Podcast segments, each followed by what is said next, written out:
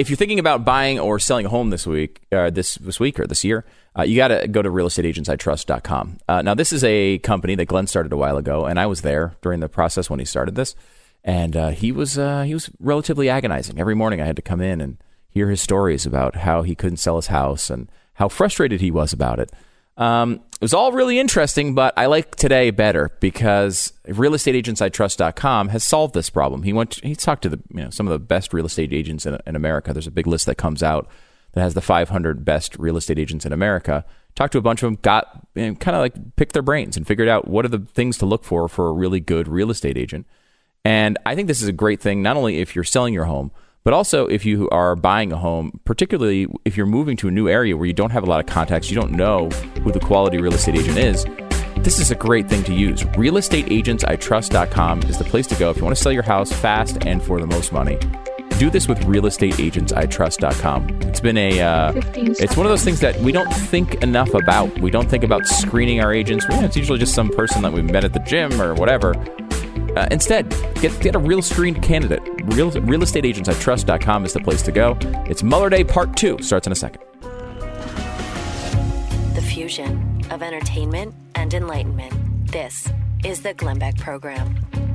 It's Robert Mueller Day Part 2, the sequel. Yes, we had the uh, initial letter come out a couple of weeks ago, but here it is. Today we're getting the entire redacted report at some point today, but not until after a press conference, and it's going to be released to Congress. And then a, we think we're going to get it at some point today. We also expect to get this press conference coming up in within like a half an hour, so we will be covering that live as we go. Mueller Day Part Two here at Stu on the Glenn Beck program. This is the Glenn Beck program.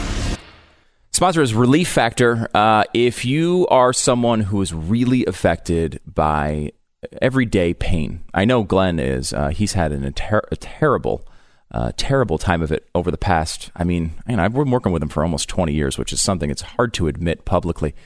Uh, but I mean, if you go back to the last five to 10, I mean, it has been filled with real pain with Glenn every single day. I mean, he comes in here and struggles and has, uh, you know, all sorts of problems with his back and, and other stuff.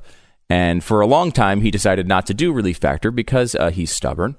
And despite the fact that you know about a dozen people around this office were using it and having really real success with it, you know he pushed it off because you know Glenn is is Glenn, and uh, this is these are the sorts of things he does. However, when you uh, when he started taking Relief Factor, saw a huge change. Uh, you know he he has this ranch that he works on, and he does a lot of he actually does do physical work there and now he's able to do it. And he's talked about his painting. He's able to hold the, the brush and actually paint for a long period of time. These are things he was, know, you think of them as basic, but when they go away, it really makes a difference. You can make a difference with Relief Factor as well. Uh, I think it's 70% of people who try it continue to buy more after the three week quick, quick start, which is only 19.95. So you get 20 bucks to risk, and then uh, hopefully it works for you. If it doesn't, you don't have to buy it again. But if it does work for you, it's going to make a huge difference in your life. If you want a drug free and natural way to ease your pain and get your life back, go to relieffactor.com. It's relieffactor.com.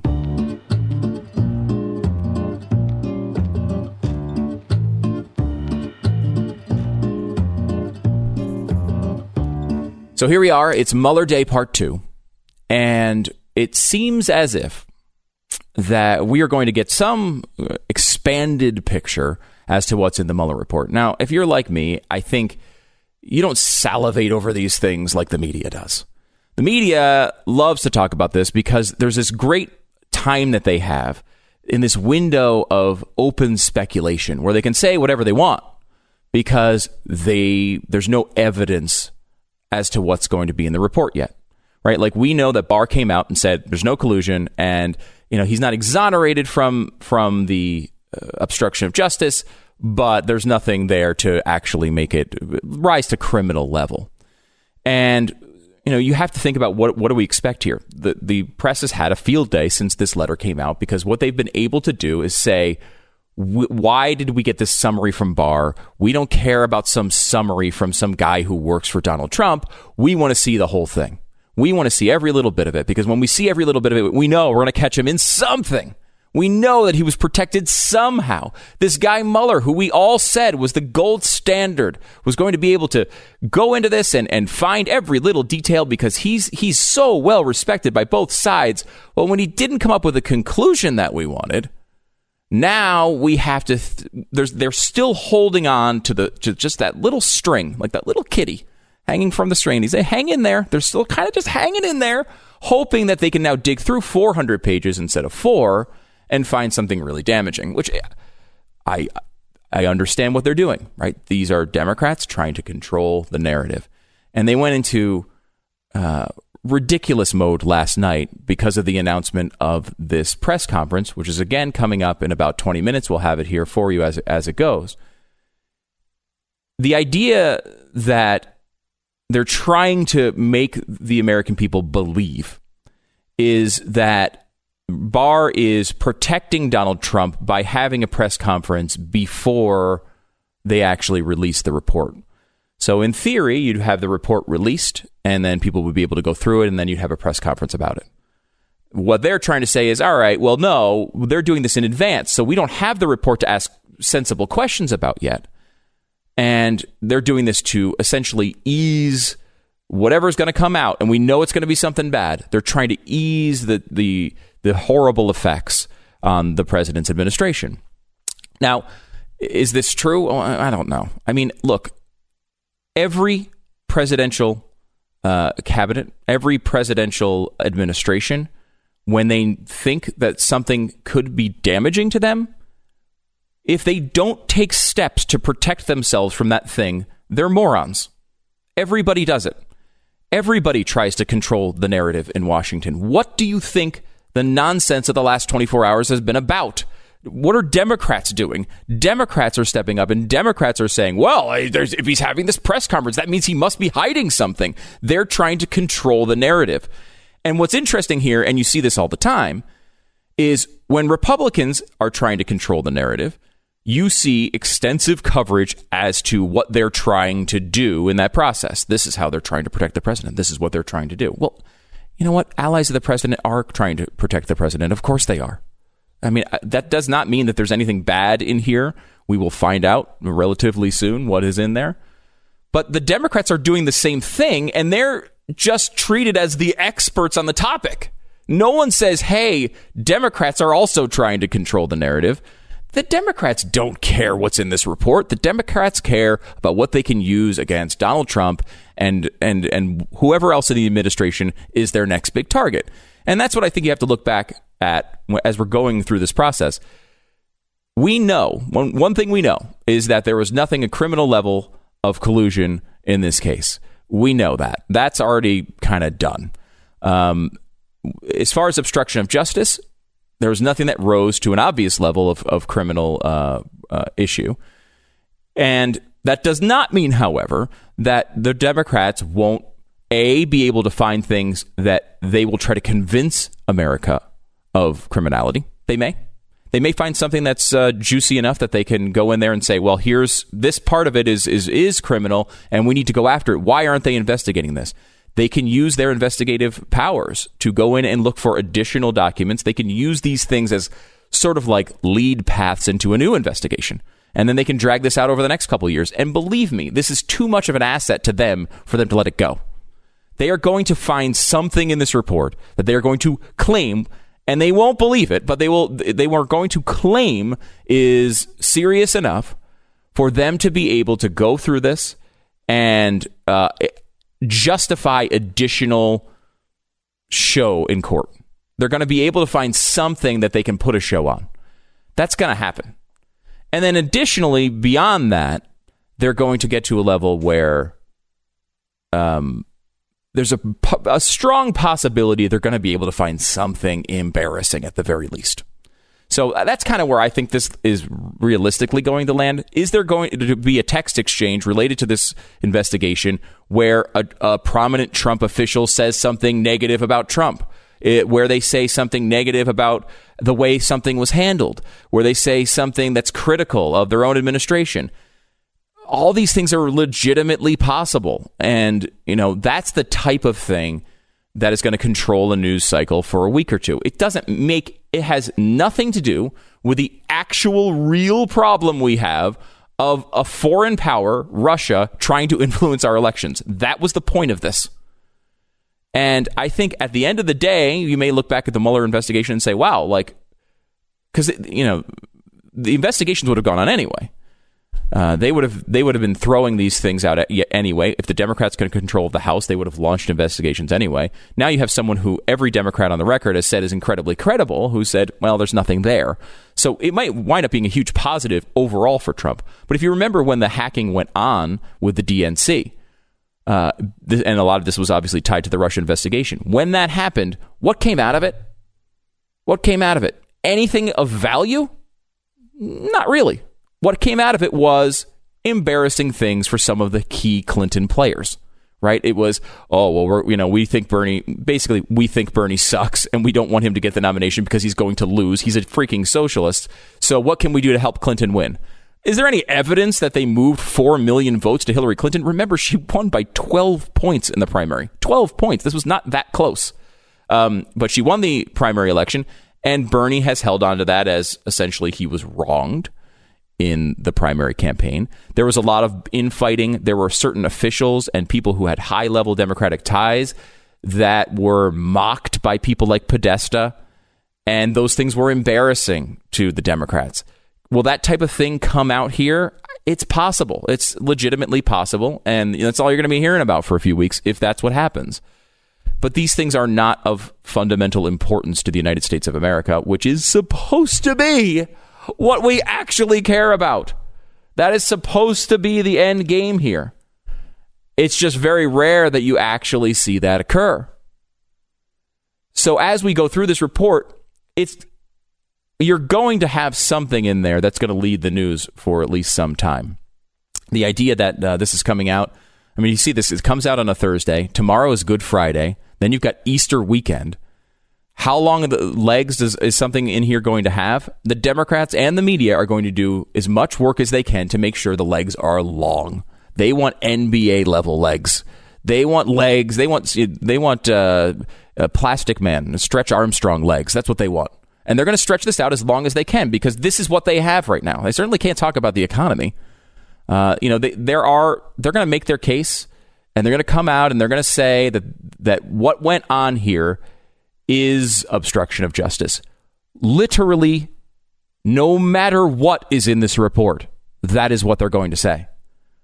Is there something so serious that it's going to convince the American people, uh, people who are in the middle, who are looking back and forth and saying, I, I, you know, I don't know who to believe here? Are they going to be able to pull those people over? You know, they're going to be able to pull someone over to the Democratic side from the Republican side because of this report? I mean, I'm incredibly skeptical of that idea. And and the reason is that if they had something, they there would have been more here. Remember, there wasn't even an attempt by Mueller to uh, subpoena Donald Trump to testify in front in front of him. He could have. He could have done that. Now, whether it would have worked or not, there would have been all sorts of court fights over that. Instead, he asked e- email questions essentially, had him answer with the help of his attorneys, and and had Donald Trump answer questions in written form. If he was sure that there, there was a borderline claim here, he would have subpoenaed him and pushed this down the road a lot further than he did.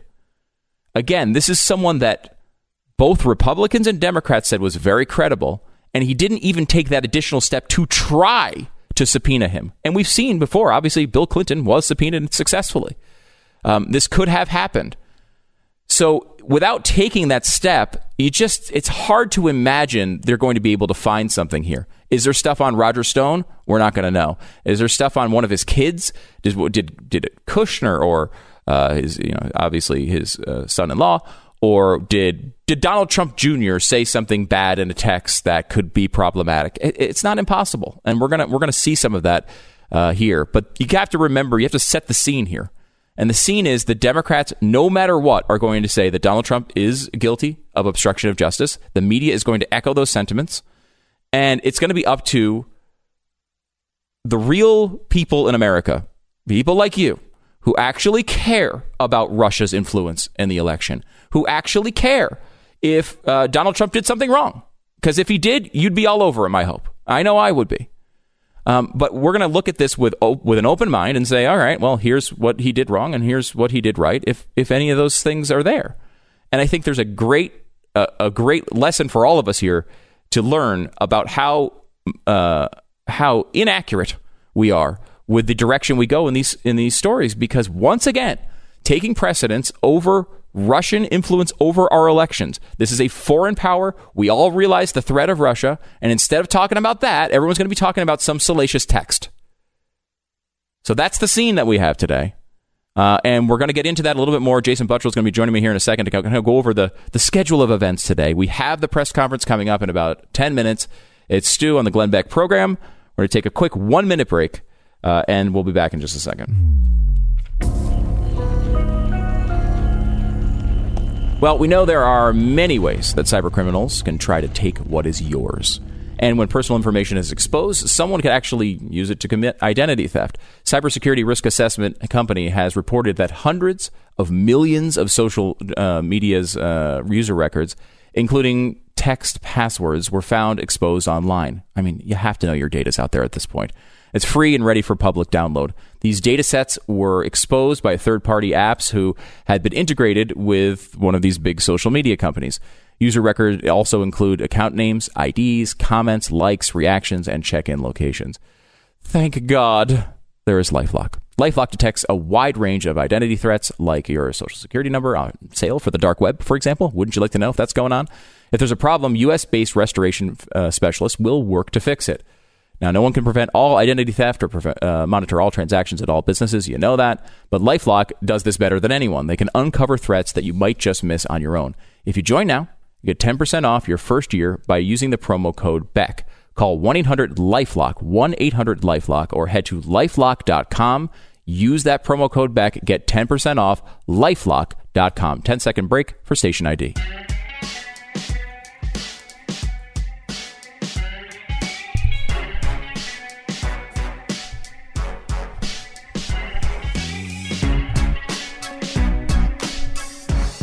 If you're catching the show live, we're about 10 minutes away from the press conference supposedly starting here on the Glenn Beck program. Uh, Glenn's out here for a little bit. We, he's not feeling well. He may be joining us here uh, at any point. Uh, Jason Buttrill is also with us. Uh, Jason uh, is let's. I mean, yeah, he's got military experience. He's Glenn's lead researcher. Blah blah blah. the main thing that that Jason does on these days is we force him to read all the annoying reports. All these dang reports. Yes, and I'm happy to do it. It's been two years, 24 months. I've been dreading today. I mean, how many of these have we had to read and talk about over the last what year and a half? Yes, it feels like a ton. I know. There's always a, a new 5,000 page government report. Poor Jason is stuck reading. And it's not like you and Glenn are like, yeah, can can you read all of these like 5,000 pages and have them done by the show today in Yeah. like 2 or 3 hours? That's all we ask. I mean, it's not a big, it's not a big one. So, uh, Jason, can you kind of walk us through the schedule today? Because I mean, we, the press conference leads the day here in a few moments. Yeah. we're going to find out something about this. Hopefully, maybe a little bit about the process. Is that what we're, we're expecting here? Oh, well, that's what I'm hoping. And I, you, you were talking about how you know I didn't ever I actually think about that. That was an interesting way to look at that. I'm just controlling the narrative because r- what I was hoping is that the narrative will be squashed. But I guess that's a way, uh, in a way that's kind of controlling the narrative as well. Sure. But like it's it's been so kind of it's been so frustrating after the initial you know four page summary was sent out because it's been spun in like a gazillion different ways. But I was like, please, like I, when I heard about the conference, I was like, awesome. Like at least just tell us, look, this is why there was a four page summary because the rules were changed after Ken Starr and the new special counsel, you Yep. know, rules. Because uh, I think mer- much of the uh, mainstream media just doesn't even talk about that No, they do they, they, they want to like create some kind of clickbaity thing. Mm-hmm. You know what I mean? So like, yeah, tell us all about that. Just lay it all out because we're not getting it on CNN. Let's just get it straight from Attorney General Barr's like mouth. Um, then this is why this, we have to redact things. We can't talk about certain things unless they, you know, uh, pertain to a crime. Mm-hmm. Um, or if they have stuff about, you know, uh, um, uh, non-public officials. Yeah, and this is an important part. I think there's four different ways they're redacting this information. They're going to color code it so you know the reason they redacted it. Part of it is grand jury. Um, so the grand jury uh, testimony cannot be put in a public report like this unless there's a special clearance from a judge, judge which they do not have. So that some of this will be because of its grand jury information. And that's so going to happen, right? It's absolutely I mean, going to happen. They're going to go for that. Um, that's number one. You also have, uh, and this is an interesting one.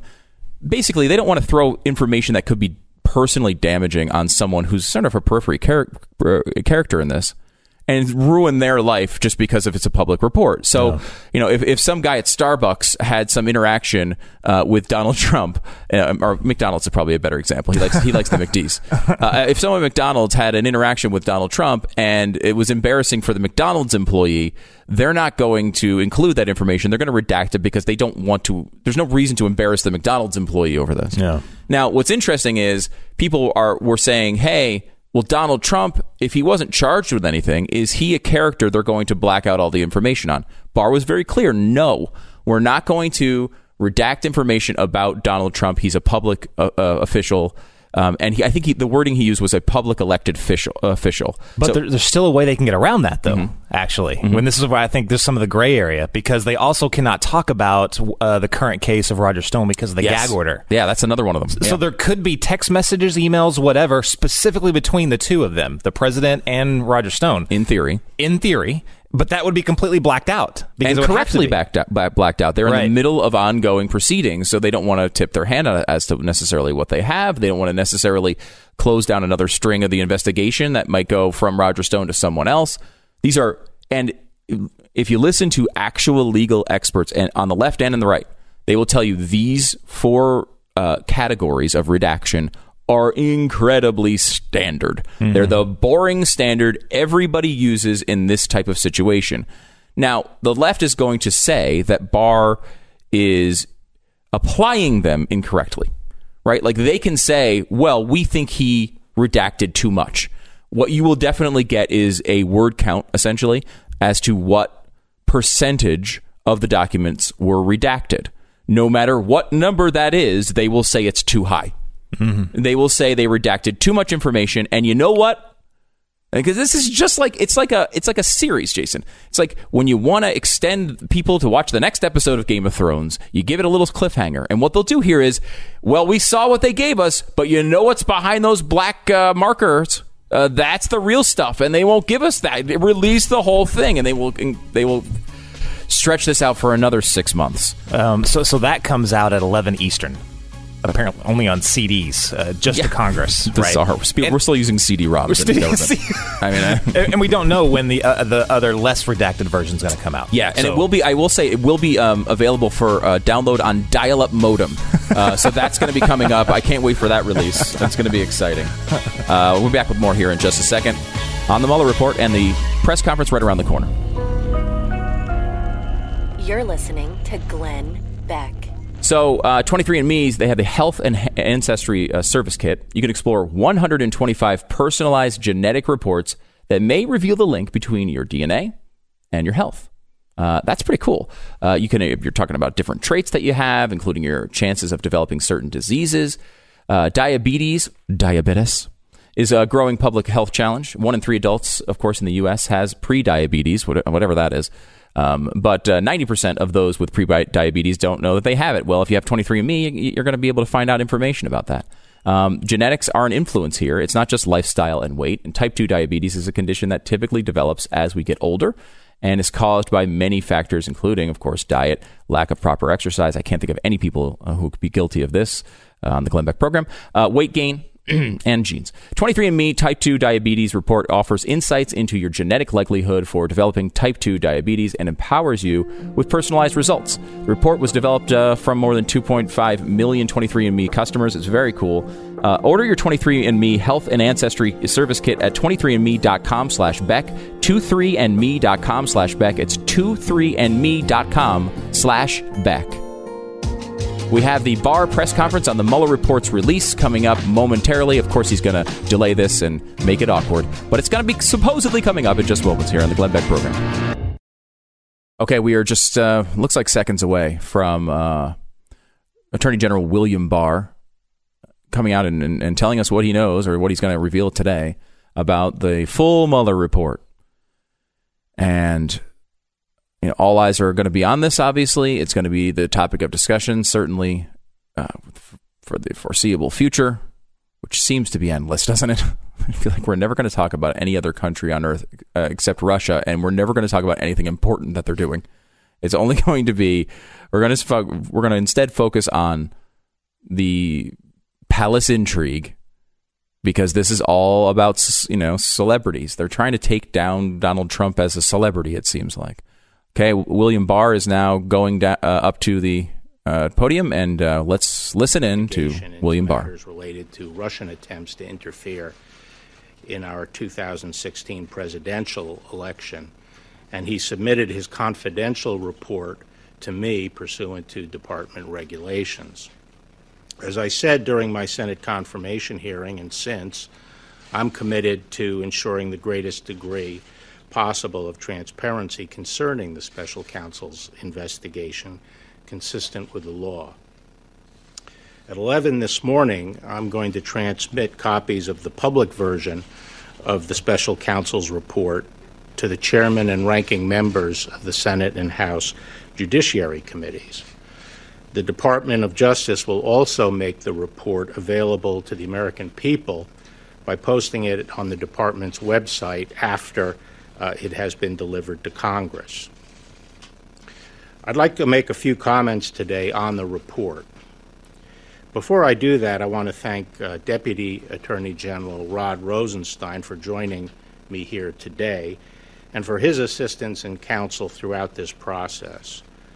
Rod, as you know, has served at the department for nearly 30 years with dedication and distinction, and it's been a great privilege and pleasure for me to work with him since my confirmation. Uh, he had well deserved plans to step back from public service that were interrupted by my asking him uh, to help in my transition. Rod has been an invaluable partner, and I am grateful that he is willing to help me and has been able to see the special counsel's investigation through to its conclusion. Thanks, Rod. I'd also like to thank Special Counsel Robert Mueller for his service and the thoroughness of his investigation, particularly his work exposing the nature of Russia's attempts to interfere in our electoral process. As you know, one of the primary purposes of the spe- special counsel's investigation was to determine whether President Trump's campaign or any individual associated with it conspired or coordinated with the Russian government to interfere in the 2016 election. Volume 1 of the Special Counsel's report describes the results of that investigation. As you will see, the Special Counsel's report states that his, quote, investigation did not establish that members of the Trump campaign conspired or coordinated with the Russian government in its election interference activities. I am sure that all Americans share my concern about the efforts of the Russian government to interfere in our presidential election. As the special counsel report makes clear, the Russian government sought to interfere in our election process. But thanks to the special counsel's thorough investigation, we now know that the Russian operatives who perpetrated these schemes did not have the cooperation of President Trump or the Trump campaign, or the knowing assistance of any other American for that matter. That is something that all Americans can and should be grateful to have confirmed. The special counsel report outlines two main efforts by the Russian government to influence the 2016 election. First, the report details efforts by the Internet Research Agency, a Russian company with close ties to the Russian government, to sow social discord among American voters through disinformation and social media operations.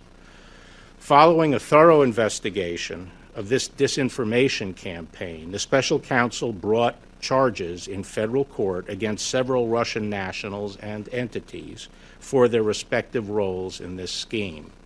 Those charges remain pending, and the individual defendants remain at large. But the special counsel found no evidence that any American, including anyone associated with the Trump campaign, conspired or coordinated with the Russian government or the IRA in this illegal scheme.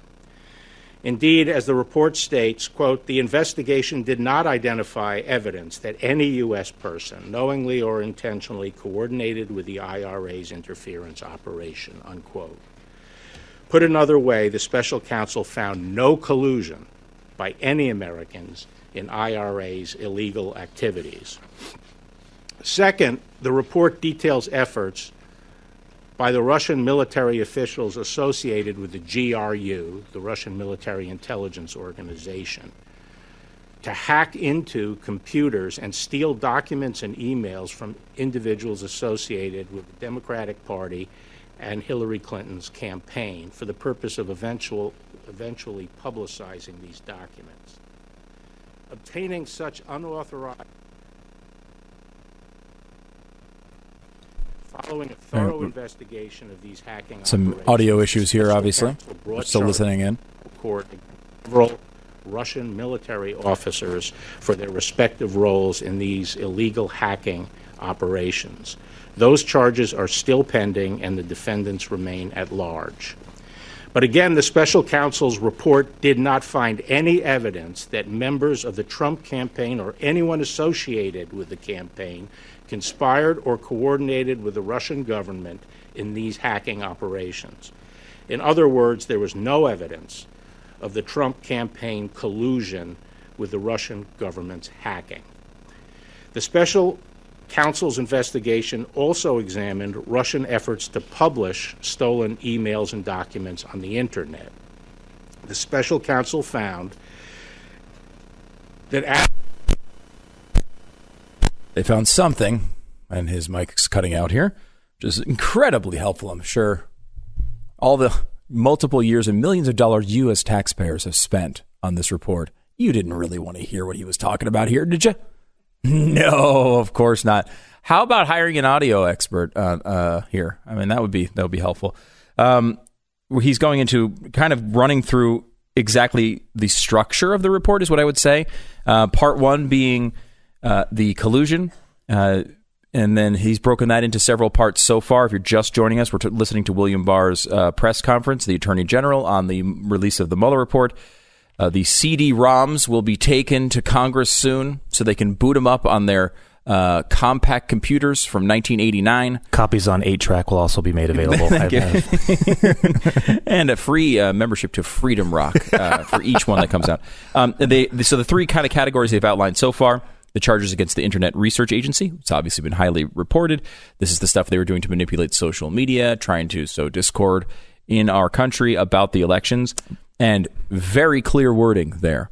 They did not identify any evidence that anyone in the Trump administration or anyone uh, associated with it conspired or cooperated with the IR, uh, IRA or Internet Research Agency.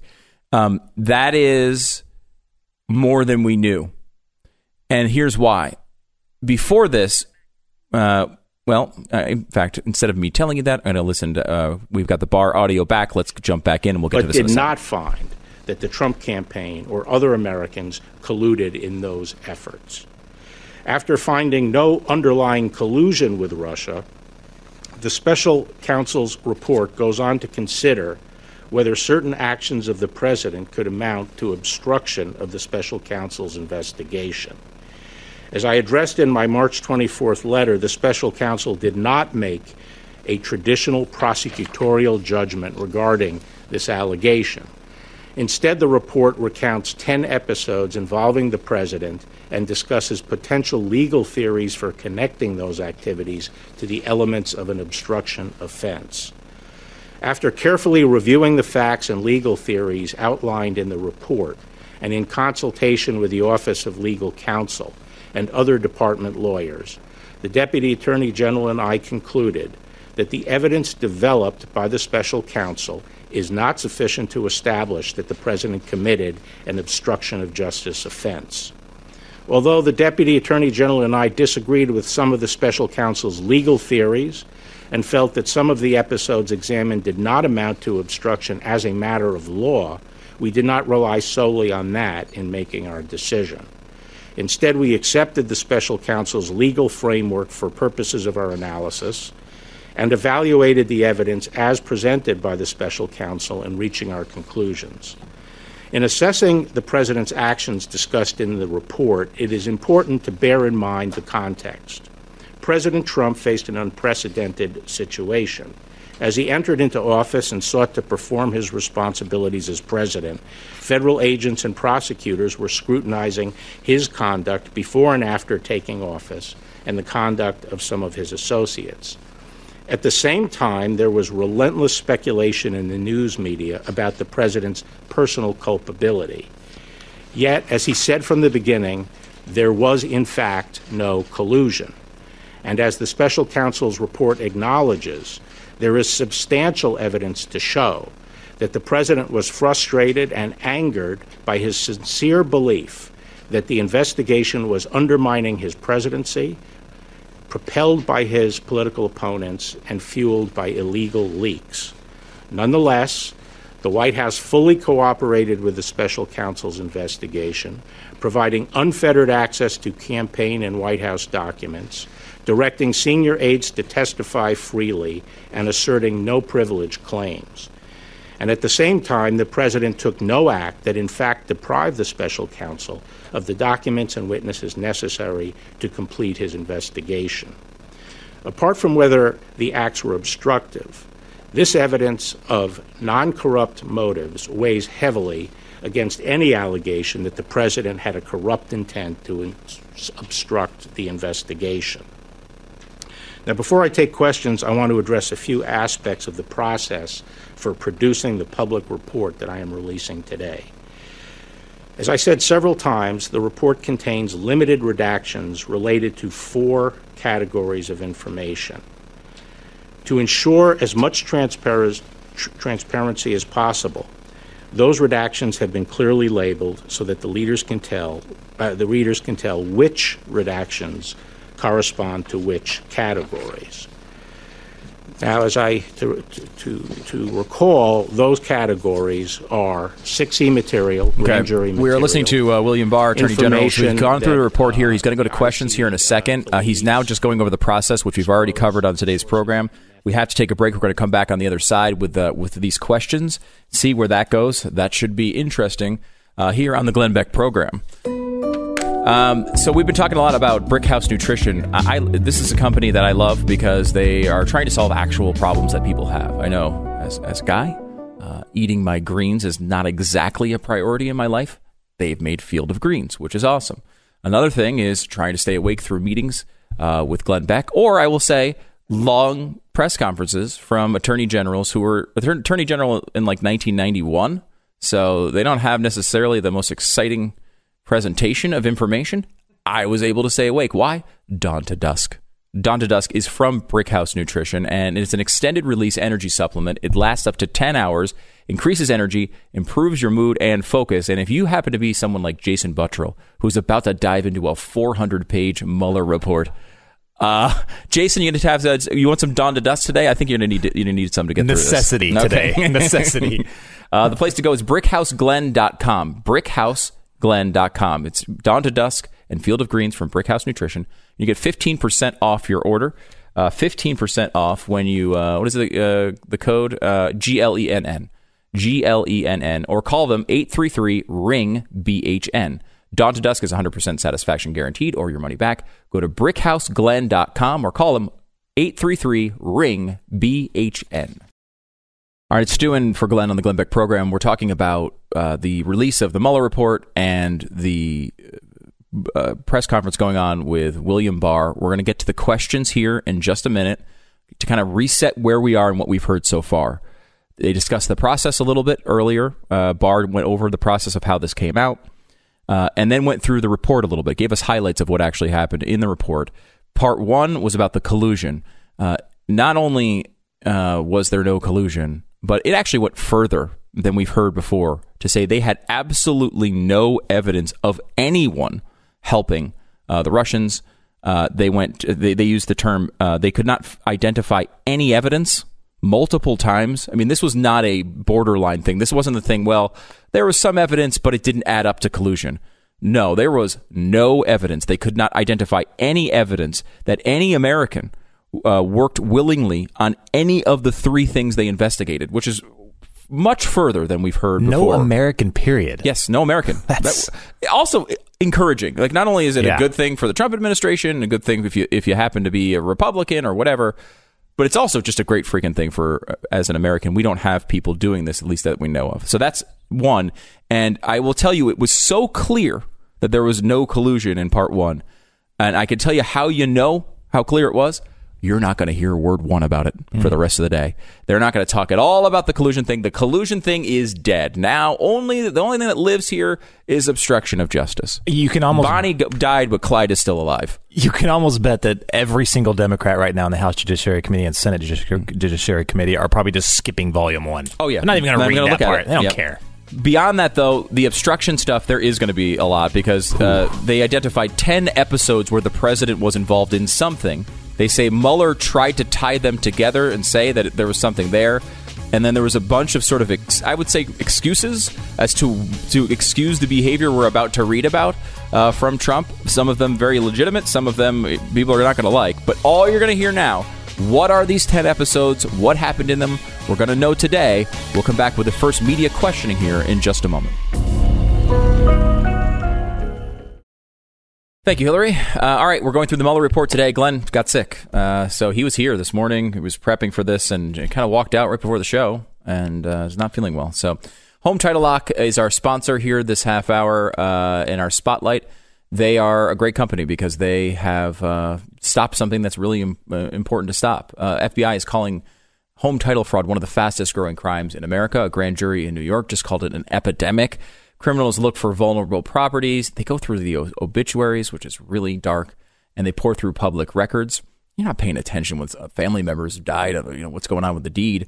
Well, and, and it's convincing to people because a lot of times deeds get transferred, you know, in this situation, and it's almost impossible to reverse once it happens to you. Don't let yourself be one of these victims. Go to HometitleLock.com. Take care of you, people that you love, your elderly relatives, any rental properties, everything.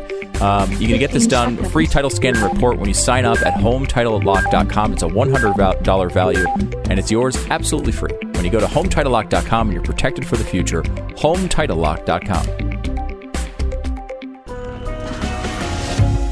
fusion of entertainment and enlightenment. This is the Glenn Beck Program. It is Mueller Day, Part 2. That's right. Mueller report coming out. Uh, the Barr uh, press conference is now over.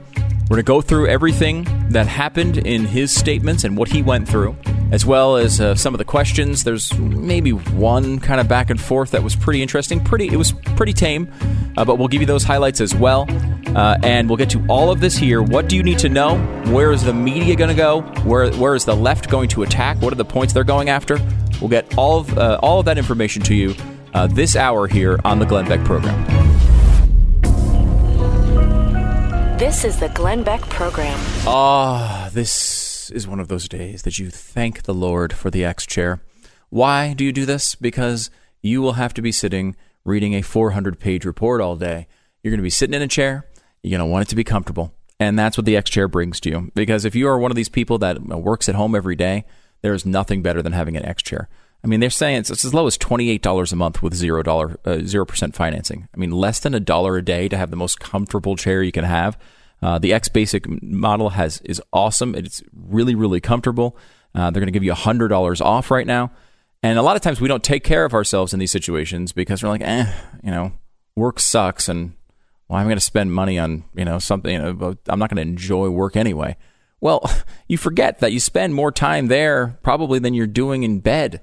You're doing more time in this chair than you're doing almost anything else. We're talking about probably what amounts to close to a third of your life. You're going to be sitting in an office chair. Why not make it comfortable? And the X Chair Basic is exactly that. All X chairs come with a 30 day, no questions asked guarantee of complete satisfaction and free shipping, so there is absolutely nothing to lose. Go to XChair.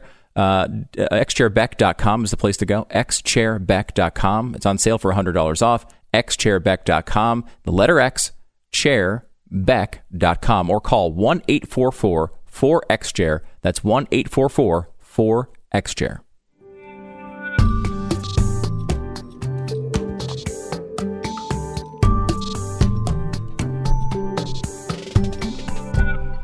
Okay, uh, so Glenn is uh, he was in this morning. We're prepping the show, and he uh, just kind of walked out about thirty seconds before the show, not feeling well, and so he has gone home. Uh, so we are here to give you the breakdown of the Mueller report. I, it's I'm sure he was. Uh, it wasn't that he was feeling completely fine and just didn't want to deal with the Mueller report all day. I'm sure that was not the real situation. He was like, "How many pages? Yeah. How many am I assigned? Not feeling too well at the moment. All of a sudden, So I'm here with Jason Buttrill, who joins me. Uh, he's a head researcher, and he's the guy we're going to task with. Uh, I mean, we're all going to read it, but Jason's the one who's going to have to really get nerdy with it, and uh, that's why you're here, Jason. I'm sliding into my X chair. Here we go. Got to have the extra today. Okay, so I'm going to walk through here for a couple minutes what we just learned from the Mueller report, and I will say, um, Barr's press conference did reveal things that we did not know before, and did give a significant uh, idea as to what direction the coverage is going to go on this. And so let me go through this a little bit. Uh, first of all, kind of walk through the process. What is happening now is w- um, we have uh, in Congress, there are a bunch of CD burners. They've bought the last six CD ROMs from the shelves of Staples, and they are now burning the CD ROMs with the report and they're going to drag it over to Congress. I mean, it's embarrassing. I do think that if you have a dial up modem, you may be able to get access to this. Now, whether you can post it on MySpace, I'm not sure. but you, you can check that, and maybe you can even post it on Friendster. We'll have to check with that. I'm not 100% sure. I mean, it's just embarrassing. We, we spent how many millions of dollars on this report? And then in the end of the day, what we're going to have is a bunch of CD ROMs being physically brought across. And, you know, you can make the argument, okay, well, you know, security reasons or whatever, you might not want to put them on the internet. We're posting it on the internet later today. Like this thing, it's 400 pages. Email the thing. uh, you know what? Post it on Amazon. Let people buy it if they have to. but there should be a nice fancy button at some point. We should we should pull this uh, up and make sure we're checking for this as we go. And I'm blabbing here. Uh, when that button comes up, we should be able to download the entire 400 page report, and we will start going through it for quotes. We'll start going through it for uh, understanding an additional perspective on what's actually going on here. And Barr came out and did, you could argue, what the Democrats were saying he was going to do. And also, you could argue exactly what any administration would do. He's trying to give you perspective so you understand what you're about to read. So let me give you this uh, breakdown of what he went through. The, the Mueller report comes in two different pieces, two different chunks, part one and part two. Part one is about collusion.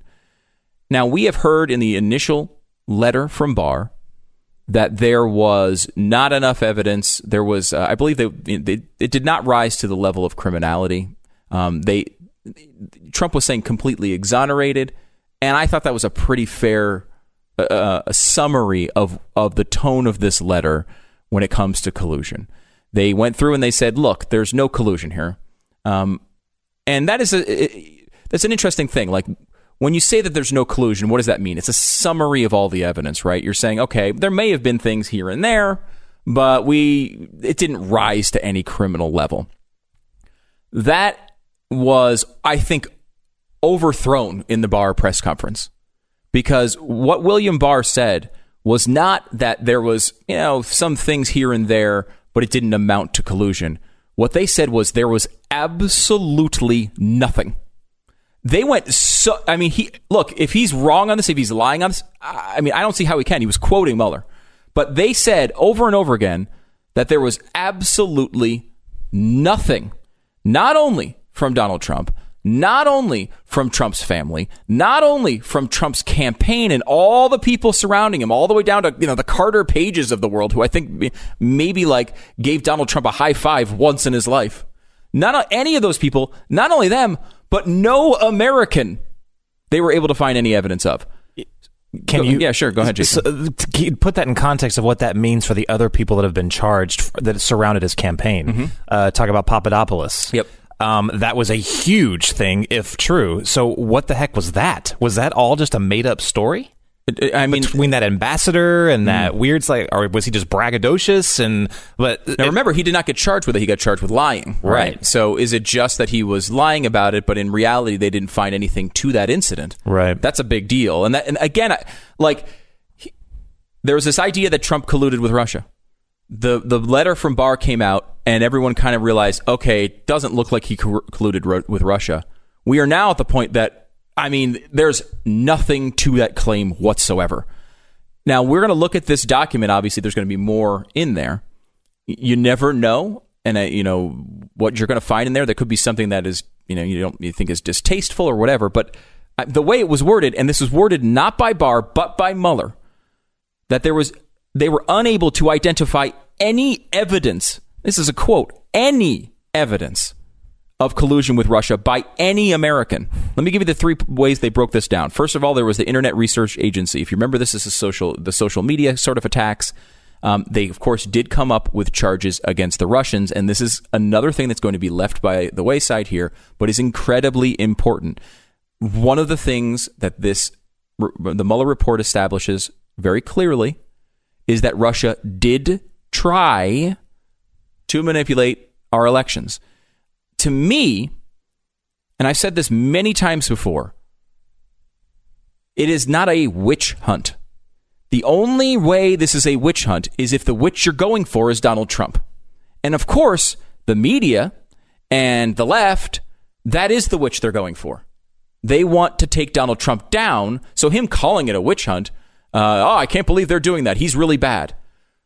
It's not a witch hunt, not because of the Trump stuff, but because of the Russia stuff. The idea that they found and identified not only, uh, was it 12 Russians or 13 Russians who were specifically in on this campaign, but also identified the, the, the methods uh, and the process of which they, uh, of how they tried to manipulate uh, American elections is incredibly valuable.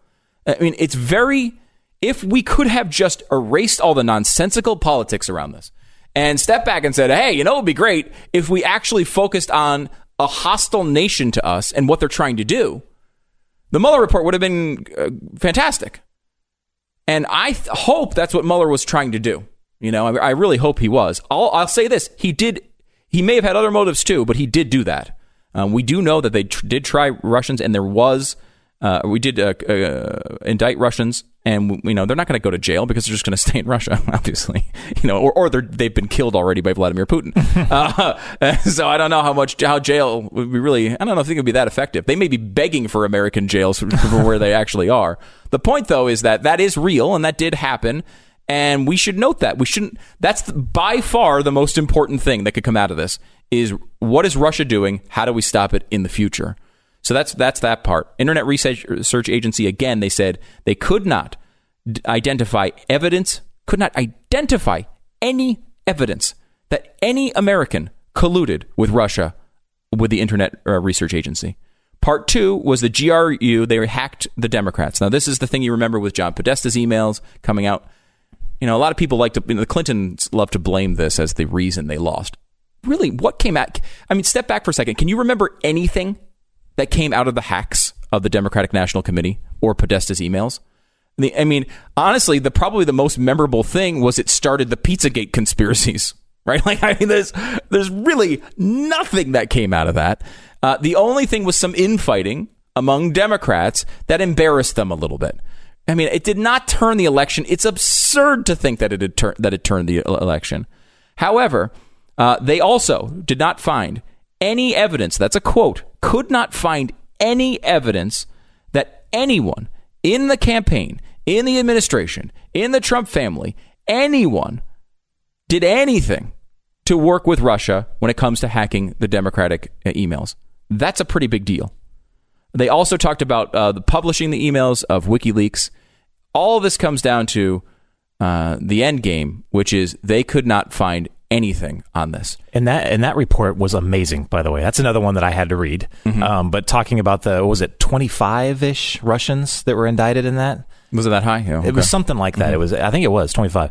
But like, if you want to know how this worked, read that. It is so in depth. Yeah. I mean, it's amazing investigative work. They, they tracked Bitcoin payments. They tracked server IP number, uh, you know, numbers. Mm-hmm. They found out exactly where these people were in the world. I mean, it's just amazing. It's so in depth, but there's no question at all that Russia was behind this after you've read that. Yeah. And, and we as uh, thinking members of society have to step back and not let the media control where these things go if all we find out of this is the exact process and identify inner workings of Russian spy activity, it was worth it, mm. right? Like that's a huge thing.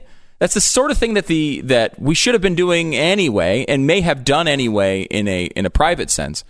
But it's it's not it's not the investigation. It's not the people working and tracking IP addresses and Bitcoin payments. It's the media and the left that have derailed this into basically the only thing that matters about it is uh, uh, how much can we screw Trump over on this thing. Yeah. So what I just given you is part one of the report. Part one of the report, all about collusion. They could not find again, quote, any evidence. They could not identify any evidence that supported that theory, and that's why this word right here is going to be the last word you hear about that in the report. No one's going to care about collusion anymore. It's all going to be dead from this moment forward because it was so clear and so exonerating for the president on, and not only just the president, everyone in his campaign and everyone in the country. They could not find any evidence that anyone in the country colluded with Russians on this. Number one, it's going to be erased and no one's going to care about it anymore. Collusion, that word goes away. Number two, uh, it's encouraging in a lot of ways. I mean, you know, I I don't put anything past any American, and I, I we walk into a into a you know a, a, Walmart or a Starbucks, you never know who the, the next person over. I have no idea what they're going to do. They're probably super super duper creepy. Joe Biden's like got his hands on everybody's shoulders. I, I have the very low expectations of people. They could come up and sniff your hair at any time, but at least we're not colluding with Russians. so we have that. We're going to take a one minute break. We're going to come back on the other side with the obstruction stuff. This is going to be the focus of the media. This is what they're going to care about, and we'll get into that just in, in a moment here on the Glenn Beck program. So the housing market is on fire all over America. The economy's been getting good for a long time. We've had a great run here. Uh, interest rates are falling. It's a great time to sell your home if that's what you want to do. If you want to sell or buy, competition is going to be fierce. You need a great real estate agent to help you. And that's why real estate agents, uh, realestateagentsitrust.com exists. Glenn created it so there would be some sort of process so you can actually find someone who knows what they're doing, who can go through and, and, and, and give you a breakdown of uh, the market, uh, where you should be selling your house, how it should be uh, advertised and marketed. It's not about putting faces on on um, you know bus benches. That's not effective to sell your house. It's effective to sell the agent. How are people going to actually get your house sold fast and for the most money?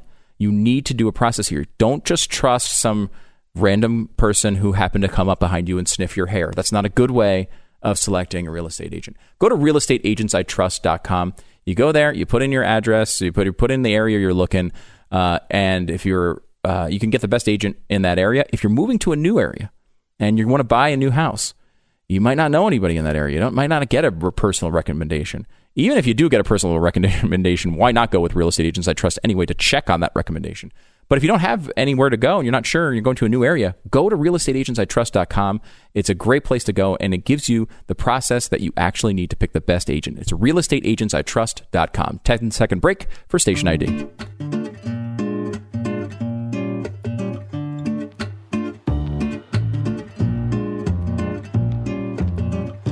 You, yes, yes, yes, yes, you are. Yes, you are. Oh, you are. It's Stu, by the way, on the Glenn Beck program, uh, along with Jason Buttrill. Uh, we're uh, filling in. Glenn uh, got sick today. But you are about to feel as if you are watching the David Letterman program, uh, you know, like the mid 90s. All you're going to be hearing about is a top 10 list. That is where we are. Do you remember this? I mean, this is what Letterman used to do every day, and it would be all over the media the next day. His hilarious top 10 list when everyone came together and said, you know what? At the end of that, those weren't really very funny, and the worst one was number one. Why does he always structure it that way? Uh, and that is really going to be the debate over the next 24 hours. In the obstruction section of the Barr press conference about the Mueller report, uh, he identified 10 episodes in which the president was apparently directly involved in that the Mueller investigation attempted to string together through legal theory to show that there could have been a case on obstruction of justice.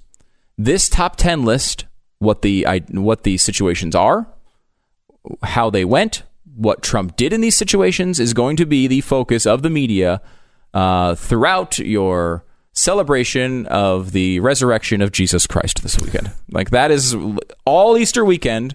The media is going to be fascinated by this top 10 list and what Trump did in relation to this top 10 list. My nightmare scenario, Stu, was three episodes three. That's what I was expecting, and I mm-hmm. was like, "This is gonna suck because this is gonna guarantee the next seventeen hundred years Yes. of talking about this." Mm-hmm. But 10? 10 scenarios, and it's 10 coming from William Barr. So it's not, uh, this is not a media report saying 10 and then you look at it and it's really nothing. He's saying 10 episodes. Now, again, this is, you know, this is what you do when you're a presidential administration. And, and this happens at every business. This would happen on this show. If something was happening that was coming out bad, we would hope to get to you first to give you our perspective on it so you'd at least understand it before believing everybody else. We did this, I mean, this week this, this happened. Glenn got accused of saying something he didn't say. And the, you know, the best thing we could do is come to you and say, look, this is what he did say. And here's our, here's how this works. Of course, the administration is trying to, they keep saying, oh, well, he might be setting the narrative. Of course, he's trying to set the narrative. This is what it, uh, this is the way these things work. And you can sit here and say, well, he's not supposed to be doing that. That's not his job in the Department of Justice. He's look. That's obviously fundamentally true. You know what else is true? Uh, the the press secretary to the president of the United States works for us, not the president. You know the person who comes out and lies to you every day. You remember the guy? You know it was uh, Jay Carney in the Obama administration came out every day and said things. And you're like, this is a blatant lie. In theory, he works for us, right? Sarah Huckabee Sanders, no friend of the media in theory, he she works for us. She's an employee of us, and she is a person who is supposed to communicate what the White House believes. We all know in in these real situations in politics, people do defend their own side, and they do try to present the best case forward. But that's why I think this was interesting. Um, I will say uh, this: one thing that's important about this is Rosenstein's buy-in. Um, and we'll get into that a little bit more. Rosenstein has not been a figure that has been you know, closely associated with Trump support by any means. And the fact that he's buying in on all of this is is an incredible uh, foundation of credibility when it comes to this. This is somebody who has been at odds and had been criticized by the president. The fact that he's agreeing with Barr's analysis here is big. That's not that's not a minor thing, and I don't want to brush over that. Uh, but the idea was there's these ten episodes that could be viewed in the the general realm of obstruction of justice. And it didn't seem like the case from Barr was that any one of these individually could be uh, obstruction by themselves. He specifically noted that Mueller tried to tie them all together as a pattern of behavior that, if you view as a whole from 50,000 feet, what you see there is obstruction of justice potentially. Again, not enough to actually think he was guilty of it, or they would have, you know, he could have charged him. They did say that that was not the reason that you can't indict a sitting president. They did say that that was not the reason that that, that occurred. And the problem though is obstruction is very hard to prove. Yep. Like you need something that says It's all about intent. Hey, guess what? I'm doing this because I want to obstruct justice. Yeah. You basically have to have that to do this. because it's, it's it's a high bar and it's intent. It's intent based. So if you do something that just happens to help the other side and you didn't mean to do it, that's not that's not obstruction of justice. Mm-hmm. So these ten things together uh, are are going to be the focus of the media coverage for God only knows how long. 1700 years. I and think going, that's what works. and going to be the uh, focus of multiple Democratic investigations when it comes to the House. They're not going to let this die. We'll get into what Barr said about those 10 episodes, and some of it was re- revealing. We still don't have the full report. Congress is supposed to get it in about an hour and a half. We're supposed to get it sometime after that. We don't know exactly when. When it comes in, if it comes in, we will, you know, jump right on it, and we'll give you these details from the press conference and some of the questions coming up on the Glenn Beck program. You're listening to Glenn Beck. Norton has been an expert in cybersecurity for many, many years, and they are ahead of the times in helping keep your data secure. Uh, this is uh, one of those things that they've now, I mean, they're ahead of the times. Every time we've talked about them, they're always ahead. Now they're talking about VPN technology. I've heard of VPN. It's virtual private networks. If you kind of remember like all the cheesy like 90s movies where like the, the trace is coming and it's bouncing around a map all around the world. That's kind of what VPN does. It protects you. When you connect to public Wi Fi, even if it's password protected, you're basically exposing private information that could be used by cyber criminals. That's why you need Norton Secure VPN. It's an easy way, and it kind of encrypts uh, all of your connections, uh, even on public Wi-Fi. So the information you send and receive is safe from cyber criminals who want to steal it. Uh, you might got to make sure you're taking these steps in today's world. Now, not all VPNs are truly private, as you may know.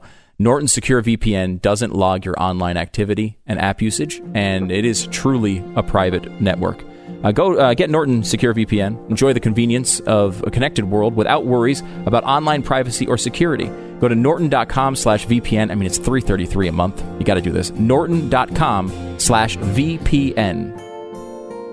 Come back on the other side of the break with more on the Barr press conference and the fallout of the Mueller report coming up.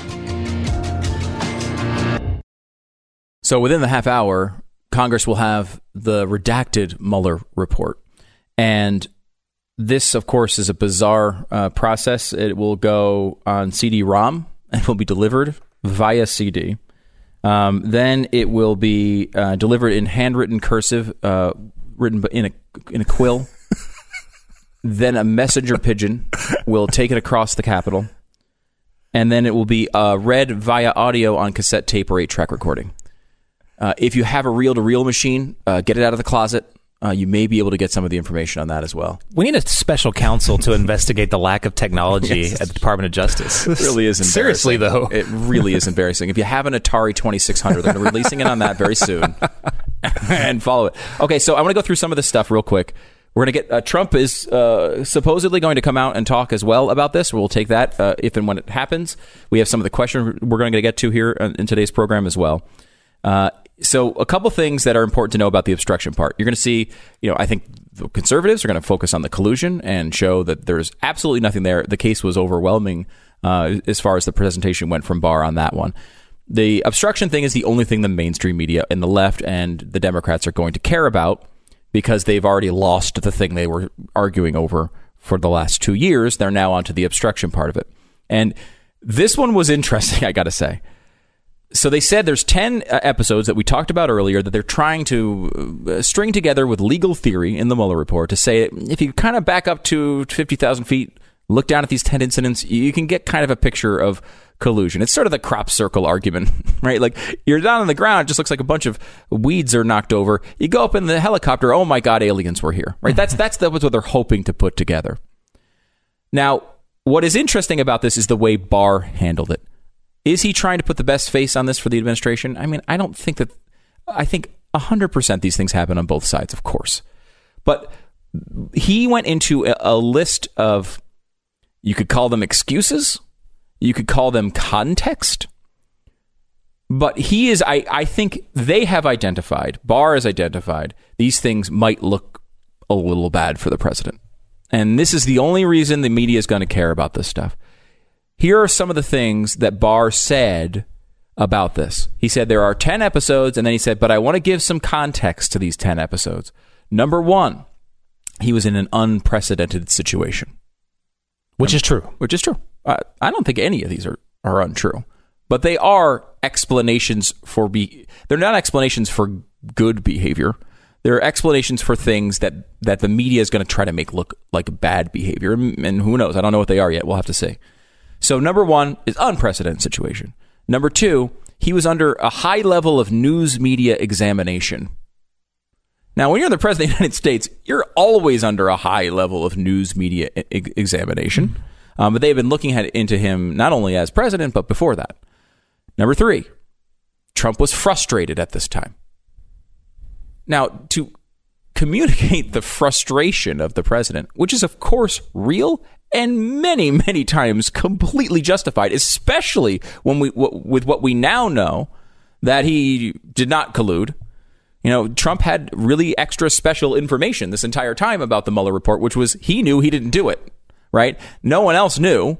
A lot of people guessed on both sides, but we didn't know. Now we have this report out here. We know that he didn't do it. Trump knew that the whole time. So imagine how frustrating that is when you're being accused of this all the time and you knew you know that you didn't do it. You know that people around you didn't do it. You know that no one ha- you have no idea that anyone ever did something like this. That is a, a significant point and would be frustrating. Though there's no reason to point out his frustration if if this isn't going to be potentially at the very least a, a PR issue for the for the president. Next up, he said he was also angry at this time. This is Barr essentially excusing the 10 incidents and saying these are the motivations. He was unprecedented. He was frustrated. He was angry. He said he was upset about the illegal leaks that were going on. And then he said he cooperated, even with all that going on, he still cooperated with uh, the investigation. So all of those, if you kind of look at those and you're saying, okay, Barr is trying to say what you'll see in the media here over the next uh, day or two, and when the Mueller report comes out, is may look bad in certain instances for the president, but if you put it in context, you can understand why he acted that way. That's the that's the Barr argument, and I think that at some level that's a compelling argument. But it does I also identify that they do think there's some problems here. I think, um, and I think the biggest one, if I just finish this off here, they said at the end he had non-corrupt motives. That was a quote from Barr. So it's a, it's a way of saying like, yeah, he did things that don't look so great, but his motives were not bad. He wasn't trying to screw the country. He wasn't trying to protect himself. He was just upset and frustrated and under a lot of pressure, and you know maybe did some things that weren't right. Uh, I think all of those are potentially, depending on how much, probably honestly depends on what letter you have after your name, whether you think those are legitimate excuses or not. But beyond that, they are identifying that they do think that there will be that type of problem here. That does not mean he got you know uh, convicted of any crimes. It does not mean you know he's going to prison. They're not going to drag him out of the White House today by any means. Uh, but they do see, I think, at the very least, some PR issues here. Jason Buttrill uh, joins me. He's going to be going through the report here as it's released. Uh, is that the take that you kind of had? I was about to say the exact same thing, especially his quote on non-corrupt motives. So you can already kind of frame or kind of guess on how, what the headlines are going to be or what these ten inc- incidents are going to be about, mm-hmm. because he he knew that he was innocent. Now we know that mm-hmm. the rest of the country, the special counsel didn't at the time, but he knew he was innocent. Now, what would you do in that situation? You're like, no, I don't. I, why are you going after General Flynn? I want to. Let's do this. Like, mm-hmm. I, nothing. There's no there there the problem is there was an investigation going on. You can't step in and try to shut that down. Even if you're completely innocent, you have to let that go. Um, and he did eventually, right? Uh, but he did consider things like you know the Comey, uh, the Mueller firing was reported on.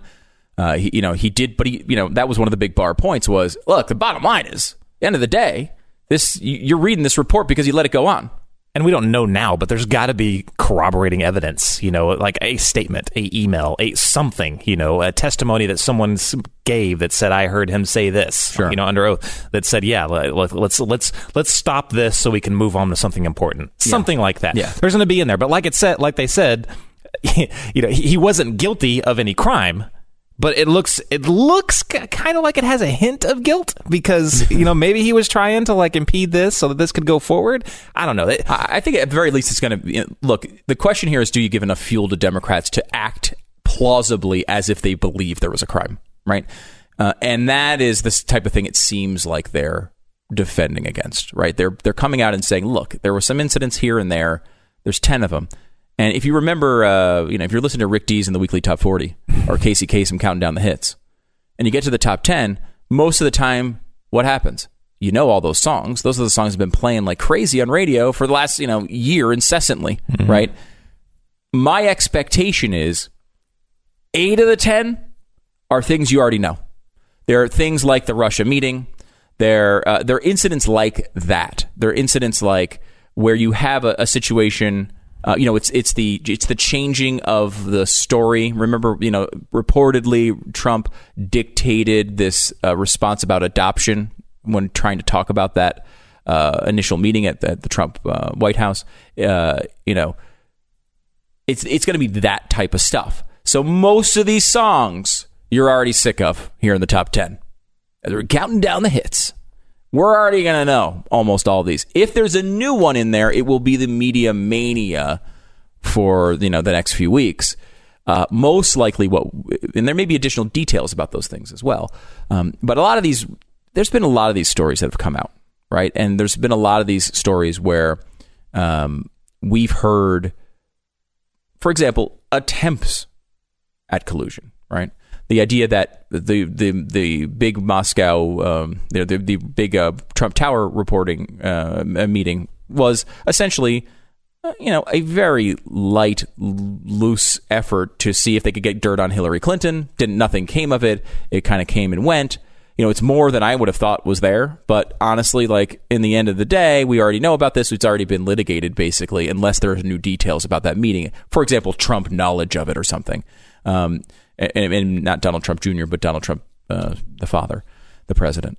So things like that might come out, but I mean, in- reality, when you step back, you know there's been a lot of reporting on this incident. I mean, the media has been completely obsessed with it and obsessed with him this entire time. Again, to the extent that they've avoided the actual title of the report, which is like, hey, what the, it's not exactly this. Hey, what the hell happened with Russia in these elections? It wasn't supposed to be a Donald Trump report. It's supposed to be what Russia did. And we've ignored that because the media is continually obsessed with Donald Trump as a personality, as a president, as a what they view as this evil right wing ideologue, uh, which they view as some totalitarian in the making. And because of that obsession, that's the only focus that we've been able to get out of the media. They don't care about any of this other stuff. They don't really care about Russia. And if you think it's bad before, I, I can only imagine how bad it's going to be now. Because when I was watching Barr uh, say all this stuff, what I I was instantly you know taken back to James Comey talking about you know trying to explain the intent that Hillary Clinton didn't have with her email. And I'm like, Sure. dude, that is not your job. Like, mm-hmm. what are you doing? And I was totally pissed off, which I think most of the people listening right now were too. And they still, I mean, I still want it, want more on that. But that's exactly how they see this. They saw James Comey. They saw that moment. That was their moment for them, saying, "Look, why are you doing all this? Is not your job. Like, why are you making excuses for all this stuff?" Mm-hmm. And I, you know, I, I personally, I. I, I still need to read the report, but I, I, I don't think that I, I really don't think that we're going to find hardcore evidence of obstruction. I, I just don't. Yeah, I, I, mean, if they did, they would have they would have made it more clear. right? and- but again, it's hard to prove. Mm-hmm. It's hard to prove. So I think that they're saying, okay, look, this is very hard to prove. We're never going to get an, you know a conviction on this, so we're just not going to go forward on it. That's what I think. But it doesn't matter because they see the James Comey moment, so they are going to dig into this again for seventeen hundred years. It's going to be nonstop, way past the next election. Even if Donald Trump is, is reelected or isn't reelected, it's still going to go way beyond that. We're still talking about the Hillary email investigation, for crying out loud, and we still feel like we haven't been vindicated on that. We don't think justice has been done. yeah, the stuff doesn't go away. That's how they're going to see And, it. and, you know, you'll get the same people who released books about how guilty Trump was on the on the collusion front, and those same people will now write reports saying, uh, "Forget my last book, read this one." Uh, so we'll see that, and I think one thing I think we could take back, and, and this is going to be something that Congress is going to have to deal with in the, in the aftermath of this, is I will say this: the law the, the the law here is is ridiculous. Like let's picture another situation. Uh, obama is in office and he's he's he's accused of russian collusion. And there you know there there are meetings and there's some I mean, there's some things that make us think maybe he did it right? And then the report comes out and not only do we get a eric holder gets to release a letter setting the precedent of you know what what this report is going to have then after that, Eric Holder comes out and does a big press conference, and Eric Holder's the one making the decisions on all the redactions. And Eric Holder is the guy who we would be just as suspicious as they're going to be, right? Like I, I know I would be. I would be looking at this and being like, well, what did they redact? What, what, what is this? What about this part? This looks interesting. Why can't I see that? And so it's it's a, it's an odd choice to make a report like this come down all the decisions come down to someone who the president actually imp- appointed. It's almost impossible to investigate a president under this uh, circumstance. That's not to say that the investigation was not thorough. I think it was. But the way it, the, the process of it going through the attorney general who who just went through an appointment by the president is odd and it's something that probably should change it has nothing to do necessarily with you know Trump and, and I'm not accusing Barr of anything, but I think conservatives rightly would be suspicious as well if it was Eric Holder and uh, and his smug face telling us that nothing happened. That would not be something I would necessarily trust. We have more coming up here in, in just a minute. Um, we need to get to this, and we're only a few minutes away. Uh, My kind of suspicion is they're going to give this to Congress and then very soon after give it to the public. So we hopefully will have it here soon. We'll go through all of this. I want to take your calls as well. If there's anything that you you picked up from the press conference or anything you're concerned about, uh, give us a call 888-727 back. It's Stu in for Glenn here on the Glenn Beck program.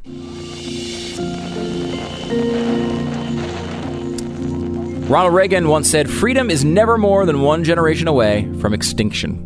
We didn't pass it to our children in the bloodstream. It must be fought for, protected, and handed on for them to do the same. Man, is that true. God, he was smart. Reagan was a pretty good president, wasn't he? Uh, I mean, the move towards socialism is reminding everybody about uh, that now. And you have to step back and say, have you prepared financially to actually protect your family if this or any other disaster overwhelms our country, even a short term crisis? We saw what happened with the financial crisis in 2008. We've seen a lot of these over the years.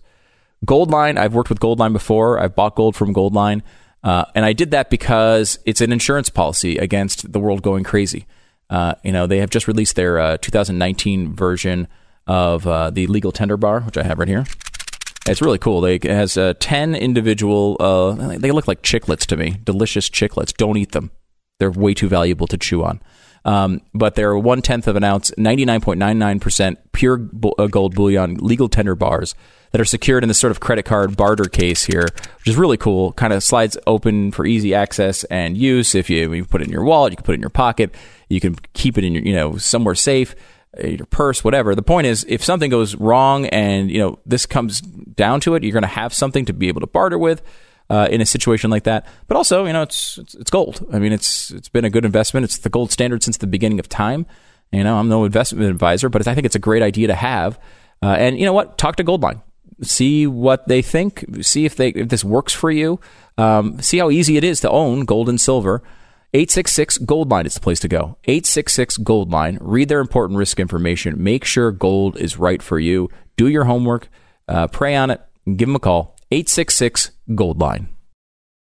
All right, we're waiting word from President Trump, who's going to come out and do a press conference, we think, or make some comments about the release of the Mueller report. I hope we can get to today the Democratic candidate power rankings there's 18 candidates. We've ranked them worst to first. We've worked on this sort of model for a while.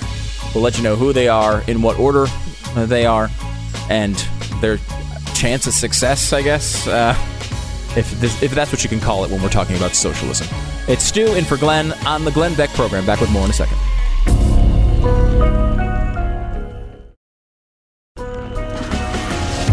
The fusion of entertainment and enlightenment. Mm. This is the Glenn Beck program. It's important to have uh, uh, assigning people important jobs, and, and, and I will say Jason Buttrill uh, has been assigned the job of constantly hitting refresh on the website to see when the actual Mueller report comes out.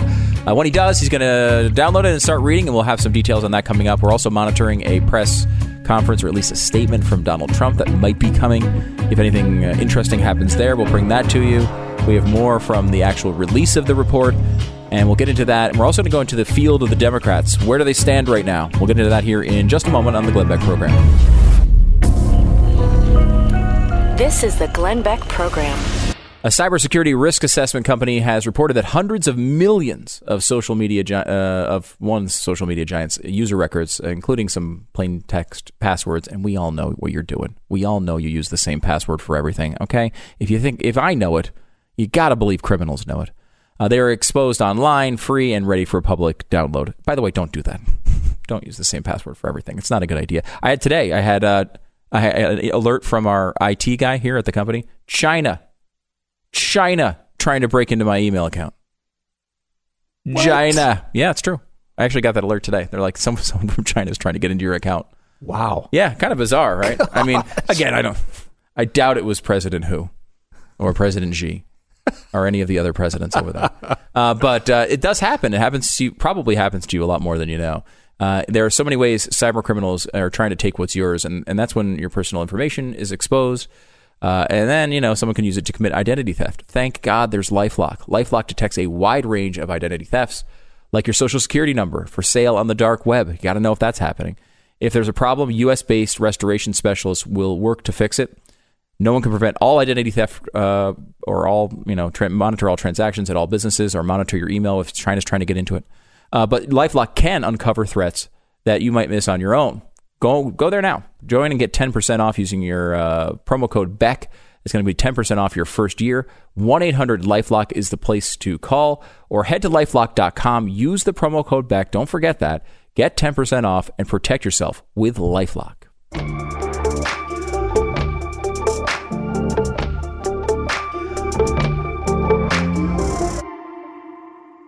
So Donald Trump is walking to the podium as we speak. Uh, let's uh, see if we can take a little bit of this and see if he addresses the Mueller situation at all. Usually, what happens in these situations is you go to a live press conference and you know what they say? I'd just like to thank Bob. And then I'd like to thank Frederick. And then I'd like to thank Orlando and Reginald and Montigua and all of my friends from third grade. Can we bring up the audio whenever we have it? Uh, you know, whenever we have, uh, I'd like to also thank my third grade teacher, who I saw in the hallway before and gave me a scratch off lottery ticket. Didn't win, but it was pretty interesting. Okay, here we go. Let's see if he's going to comment on it. We're deeply honored to be in the presence of true American heroes. I want to thank our great Vice President, Mike Pence, and Karen Pence for being with us today. Thank you, Mike and Karen. Yeah. Vice President. Mike, Mike, stand up. Come on, Mike. Get up. Come on, Mike. Stand up. I don't know if Mike stood up. They, they kept the camera on Trump the whole Theirs time. is really a fierce devotion. I can tell you that speaking, I deal with Mike and Karen, and they have a fierce devotion to America's veterans, and uh, we all do, and thank you very much. We're also grateful to be joined by Acting Defense Secretary Patrick Shanahan. Patrick, thank you very much. Great job you're doing. Controversy. He didn't make Patrick stand up. I think. uh, Get that to the get that to the Daily Beast. 100% of the caliphate. So that's, uh, that was great. That was one of our early assignments, right, with you. So I appreciate it. Great job, Pat. I assume he meant General Counsel of 100%. Veteran Affairs, Jim Byrne. Jim, thank you very much, Jim. Great job. Yeah. Uh, by the way, I was told by the New York Times there wasn't a caliphate until they did their caliphate podcast. Army Vice Chief of Staff General James McConville. James. Thank you, James. James. Thank you very much. So James. So is he going to talk about I the Mueller report? We'll see. two great congressmen for being here. Who- and who are if they? we had room, we would have had a lot more. Nancy Pelosi. Bill Rowe. Oh. And James Baird. No. Thank you very much. I picked wrong.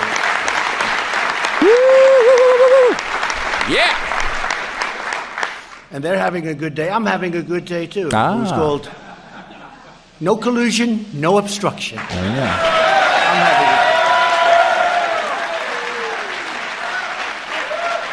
Big smiles from the president. There never was, by the way, and there never will be.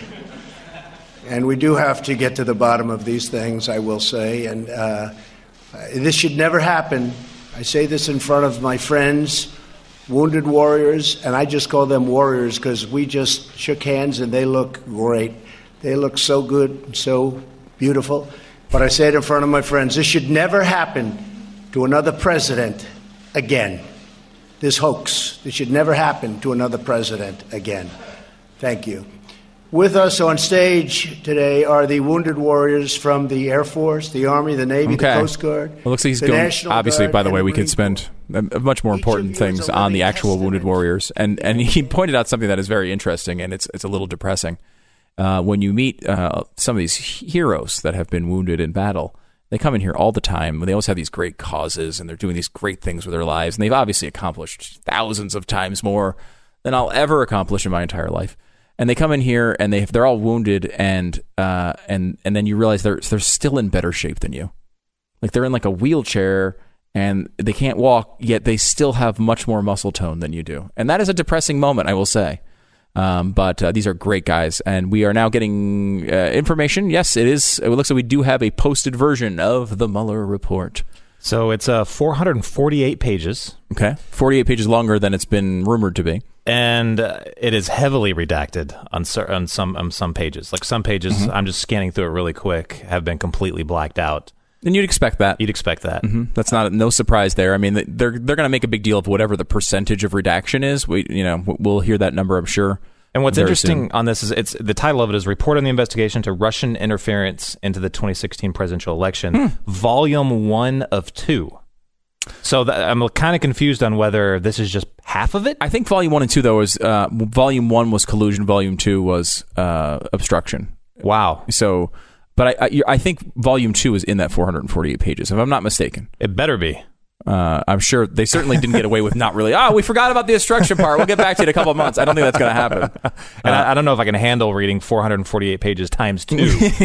um, uh, Okay, so you're going to start going through this. I'm on the case. Okay, we're going to take a, a break for one minute here, and then we're going to come back on the other side. I'm going to give you the outline of the people who are going to try to take advantage of the Mueller report. Who are the Democratic candidates? Who can win? Who's the favorite? Where do these guys stand? We'll give you this here in uh, just a moment.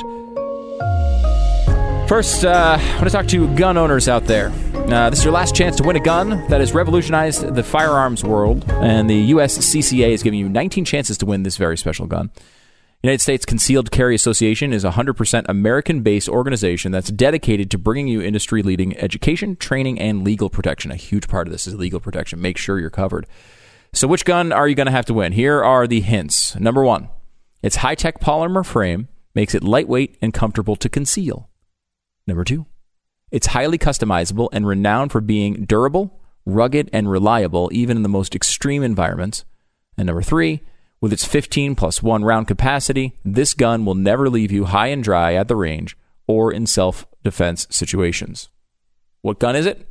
Want to see it for yourself? Simply text Beck to 87222. That's the name Beck to the number 87222. And they will reveal the gun to you. You instantly lock in your 19 free chances to win.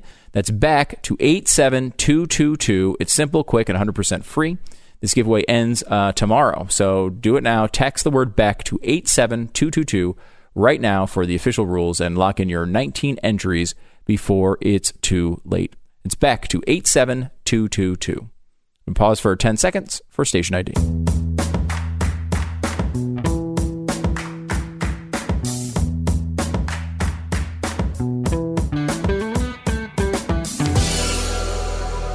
It's Stu in for Glenn on the Glenn Beck program. He went home sick today. Was here this morning prepping the show and then got sick. So he uh, went home. We're going through the Mueller report. I have Jason furiously going through it, assuming he can read. I'm not 100% sure on that. We'll see.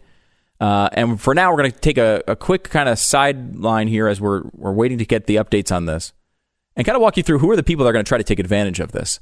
We have the new Democratic uh, candidate power rate, ratings out. They're on glennbeck.com. You can read the entire list right now. And the way this works is we, you know, have been working for a few months on putting together an actual sort of model, statistical model that kind of measures a bunch of different things about campaigns. I have 30 different categories we go over. I won't bore you with all the details, but it's stuff like, you know, it's polling in all different areas. It's, you know, it's everything from social media reach to fundamentals in the campaign. There's fundraising in there. Uh, you know, there's all sorts of stuff. About 30 categories measured. And we're looking to see if we can kind of identify these it makes sense of this because half the freaking country is running for president for the Democrats right now. So how do you make sense of that? That's what the Democratic uh, candidate power ra- rankings are doing. If you're a sports fan, you see this on all the sites. You know, you have the NBA power rankings. You know, they, they rank the teams one to thirty, and you kind of get a sense of where people think they are. Well, it's a little bit more scientific than that, and that we're not just just you know, it's not just my opinion. Uh, it is a lot of data going into this as well, and so we'll kind of go through this. You know, from worst to first here, and we'll start at number 18, Wayne Messam. If you don't know he's running for president, you're not alone. He's the mayor of Miramar, Florida. And he, I think he was a wide receiver for Florida State in the mid 90s. That's about about his uh, his chance of winning. Now, we kind of have a score that this model spits out between zero and 100. Uh, Wayne Messam in 18th place has a 13 out of 100. So I don't think there's any way a, a, a guy can go from a small town a small city mayor to president of the United States. But forget that I said that as we get later on in this list because uh, there's some conflicting information. Marianne Williamson, she's like a spiritual advisor for Oprah Winfrey and Kim Kardashian. Perhaps if Kim Kardashian like uh, paints her body with a Marianne Williamson for president sticker and releases a new sex tape, maybe she'd have a chance. I, I think that's about it. Uh, it's about her only chance. She's in 17th place. Her score 17 out of 100. In 16th place is Eric Swalwell. You know the Eric Swalwells of the world because there's a certain brand of presidential candidate that's not actually running for president, and that's Eric Swalwell. Eric Swalwell has, is under no impression that he can actually win the presidency. But where's the downside of running for president? People will start knowing your name. You'll be able to r- raise a bunch of money that you can even pull over to your uh, your House campaign later on, or if you want to run for Senate or something in California later on, you're raising your profile. And, you know, Eric Swalwell continues to be able to raise his profile a little bit over the hundreds of uh, nameless, faceless representatives that we have, and you don't know who they are, because he'll go on MSNBC and say really outlandish things for attention. And that's what this is about. It's an attention campaign. Eric Swalwell, 16th place, a score of 20. John Delaney is next up. He's a 20.3 is his score, 0 to 100. Uh, he's been a candidate for the 2020 race since you were a small child. When you when you got out of kindergarten, That's when John Delaney announced. He's a very rich guy. Uh, he so he's been funding his own campaign. Basically, he's he's lent himself sixteen million dollars to run his campaign. Um, but the fact that you don't know he was running and he's been legitimately running since July of 2017. This has been going on. He's been everywhere in Iowa. He's trying to make this a thing. It doesn't seem like it's turning into a thing. However, uh, he is, I will say, one of the few candidates on the Democratic side that will stand up against something like Medicare for all. He's kind of running as a moderate. He says, you know, capitalism's done some good things, but we need to change it.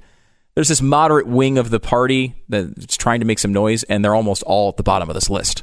Uh, John Delaney in 15th place. In 14th place, did you know he was running? Tim Ryan. Did you know who Tim Ryan was? You know Paul Ryan. You know Ryan Gosling. Do you know Tim Ryan? No, you don't.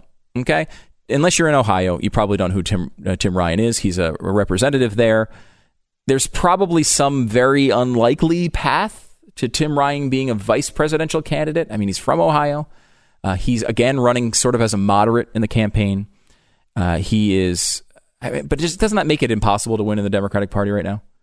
If you're running as a moderate in the Democratic Party, unless your name is Joe Biden, and honestly, I th- there's no real evidence that Joe Biden is going to run as a moderate. Everyone keeps saying that. But I mean, every time Joe's asked about it, he's like, "I'm the most progressive guy in this in this campaign." I mean, he's not running as a moderate, even if you think 30 years ago he may have been moderate. He was one of the most progressive candidates running for president in 2008 as a senator. He, I mean, this idea that he's a moderate is is, is perplexing to me. But uh, Tim Ryan comes in and 14th place with a score of 21 out of 100 uh, on the candidate rankings. By the way, you can get all these again at glennbeck.com. They're, it's interesting to read through them and see where everyone stands. In 13th place, Tulsi Gabbard. She's got a score of 26. Now, Tulsi is a weird, that's a weird bird, that Tulsi Gabbard. She's from Hawaii. Uh, she is very, very left. She's in the Bernie socialist side of the of the party, which you may have noticed is kind of the only side of the party. But I digress. She has uh, a very strange history, though. She kind of came up as a right winger. She took positions. Uh, her her dad was a big anti-gay rights activist type of person. Um, you know, was on the gay conversion thera- therapy thing. She did like appearances and and uh, and and and such for that cause. So she has like a very anti. If you think about this in a Democratic primary, the idea that you took a stand a few years ago uh, uh, uh, for gay conversion therapy, probably not going to help you in the primary race. Uh, she loves the Bashir, Bashir al-Assad. She's like number one in the fan club. It's her and David Duke. They're the only two people in the in the Assad fan club. She loves him. She doesn't think he did anything wrong, and she's just a strange candidate. She's kind of she was actually sort of endorsed by David Duke in the past. Again, this is a Democrat we're talking about. It's I mean, and if you know anything about history, it might not surprise you that David Duke, Duke would would endorse a Democrat. Uh, but that's something that which at least shocked the media.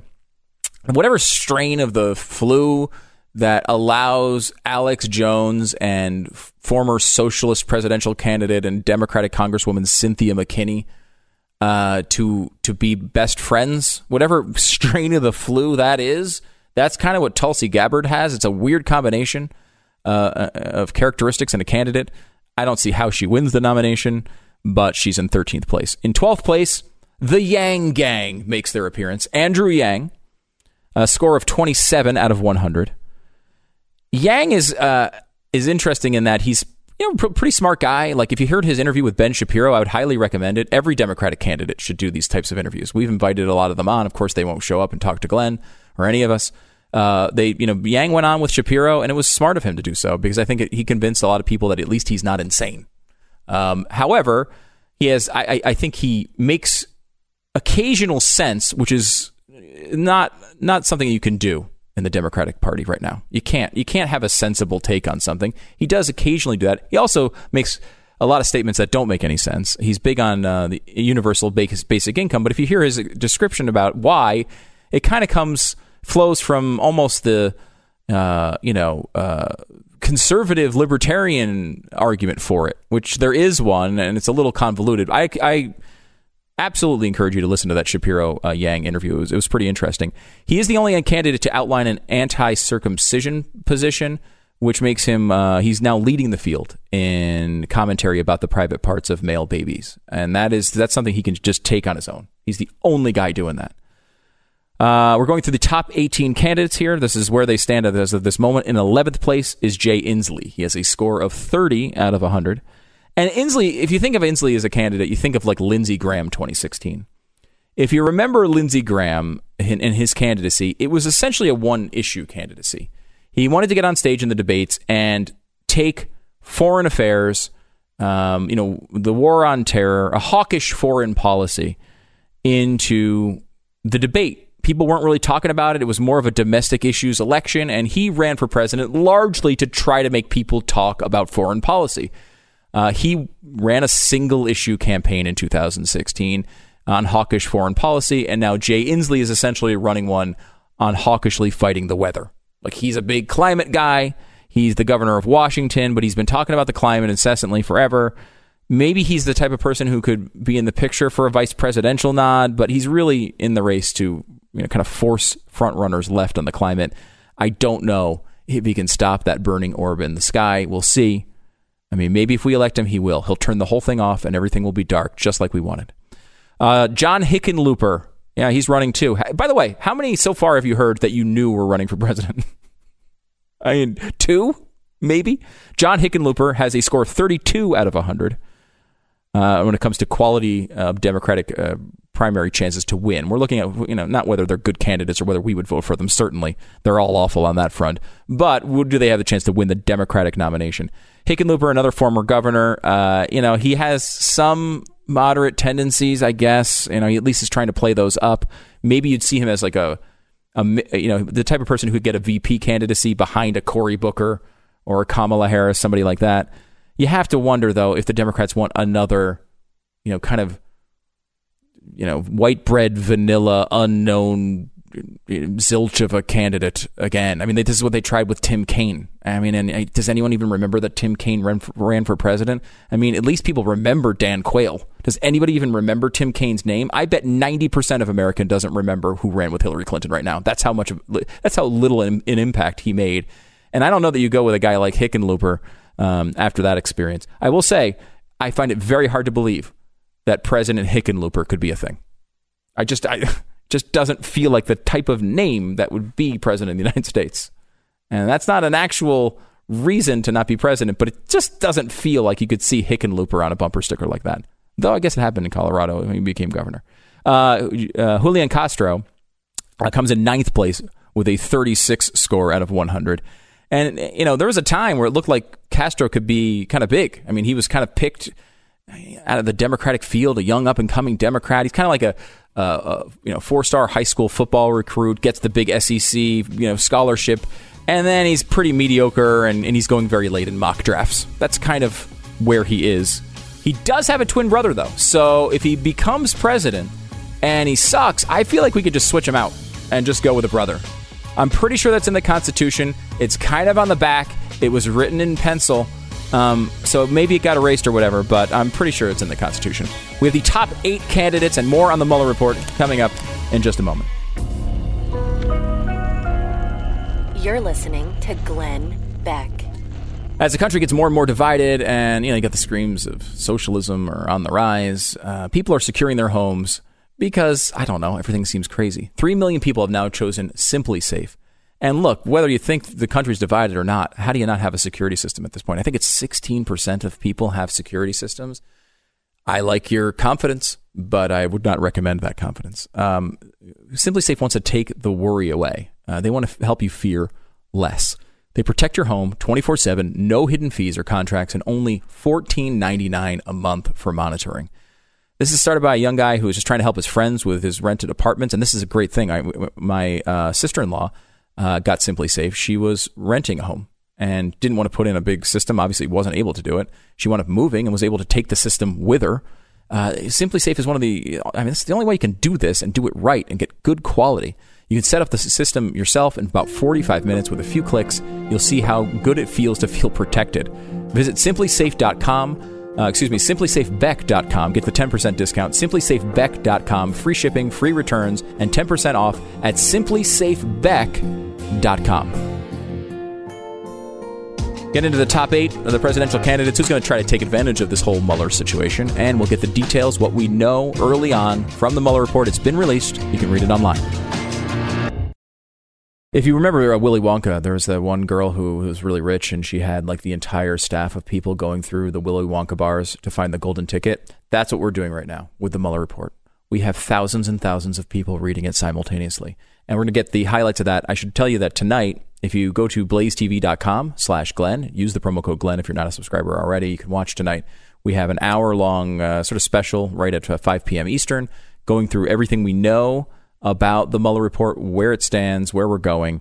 And we'll get into that uh, in more detail as we get it. We're kind of in the middle of going through it right now. We're going to have some nuggets here for you in just a couple of minutes. And we'll kind of find out what, you know, where this is going we you know we know the media is going to find a way to make this into the story for the next few weeks and we want to know where it's going we want to know if any of it's true we want to know how much of it is you know a bunch of lie and spin and that's how we're going to approach this thing let's see what we can find and when we have it we will uh, let you uh, let you in on all of it as well. You can get the report now online. You can also get the uh, democratic primary uh, power rankings here. We have those right now online at glennbeck.com we're up to number eight on the list. There's 18 candidates running. Number eight, Kirsten Gillibrand. Um, now, she was initially a moderate, and supposedly, and then kind of went transformed into someone to the far left, and now she kind of seems to dabble in whatever news story is sort of popular at the moment. She became sort of the prominent voice of the Me Too movement when she asked for uh, Al Franken to resign. Kind of the problem that she didn't really realize at that moment, though, is that the left has no interest in consistently enforcing these new standards they've come up with. They don't care about Me Too when it means getting rid of a crappy comedian who votes the way they like. So the Al Franken thing is actually turning out to be a bad thing for Gillibrand in the primary because Democrats didn't care about how, what Al Franken did to some woman. They don't care about that. What they care about is Al Franken uh, voted for a lot of left wing socialist things. That's what they care about. So now Gillibrand's support of a woman who told her truth about an alleged series of assaults, with photographic evidence, by the way, it's now her Achilles heel in the Democratic primary. Because you know what? The old hashtag believe all women has its limits. And she's learning that one. It kind of was supposed to be Kirsten Gillibrand's time. You know, now it's kind of hashtag time's up. And that's kind of how it looks for her right now. She's in eighth place a score of 38 out of 100. If you're just joining us, we have a 0 to 100 scale, and it's kind of a statistical model to see where these candidates actually stand. In seventh place, Amy Klobuchar. Now, Klobuchar has a decent case for a candidacy here. Uh, she's a woman. She's from the Midwest. Uh, she's outperformed electoral expectations many times. You know, they, they made a big deal about Beto O'Rourke. When O'Rourke's run against Cruz, O'Rourke outperformed generic House Democrats by about four points. Klobuchar did that and outperformed House Democrats by 13 points. She's been much more impressive electorally than Beto O'Rourke has. She's got she's probably a top tier candidate for vice president. Um, and you know, I say these nice things about her so she doesn't throw something at me uh, because apparently she does that a lot as well. In sixth place, Elizabeth Warren a score of 46 out of 100. You'll notice these, we haven't had one candidate over 50, per, uh, 50 on the score here, and we're all, we're all the way up to number six. Elizabeth Warren, as we know, is not a good candidate. She is a socialist on policy. She's basically Bernie. She gaffs constantly like a Joe Biden. She is not likable at all. Uh, when she tries to act natural, uh, she fails miserably. She is uh, you know, I mean, if you want to say something positive about her, she's at least one of the only people who are releasing policy plans. But they're things like, I want a wealth tax. I'm Native American. You should believe me. I also want to, you know, nationalize a good chunk of the prescription drug production in America. These are not things that fi- uh, most people would find appealing, but I guess in the in the primary, maybe they will. I just don't think that right now the Democratic Party is about policy. You'll see this again with the Mueller report reaction today. The Democratic Party right now exists to do one thing, and that is to beat Donald Trump. Get him out of office by any means necessary. After that, they'll figure out who the next person is they want to get out of office or, or, or you know, the, their next goal. But they don't care about these policies right now. Um, bottom line is uh, you just can't run Hillary Clinton part two against Donald Trump. That's a terrible idea, and that's what Elizabeth Warren is. In fifth place, Cory Booker. He's got a score of 55.5. Uh, you know, Cory's just an actor. You know, he is he's one of these guys, he's just constantly overacting. He's trying to figure out he's on this constant real-time assessment of every audience to figure out what they think he should be. And you know, he, he overdoes it. He's his eyes are bulging all the time, his arms are flailing. It's part of his act. And you can kind of feel him doing it. When you're a guy who's calling yourself Spartacus in the middle of a hearing, you just know the overacting is there. And you know, Cory Booker is not convincing. You can feel him trying too hard, all the time trying too hard. And I think the fact that people will see through that eventually will be his downfall. Um, and he's not a great guy for vice president, I don't think either, because he's so attention hungry. He really wants people to talk about him, look at him, think about him. I don't spend much time doing that, but Cory Booker in fifth place on our top 18 candidates as it stands right now for president of the United States on the Democratic nomination side. Number four, I mean, this is a surprise to me. Never thought this would be the thing, but Pete Buttigieg, a guy who's a mayor from from South Bend, Indiana. And remember, like we're looking at this as a snapshot of where we are in this campaign right now, not necessarily where this is going to turn up. I mean, it's hard for me to believe that the mayor of South Bend, Indiana, is going to be, or is it Pawnee? It's one of those towns in Indiana.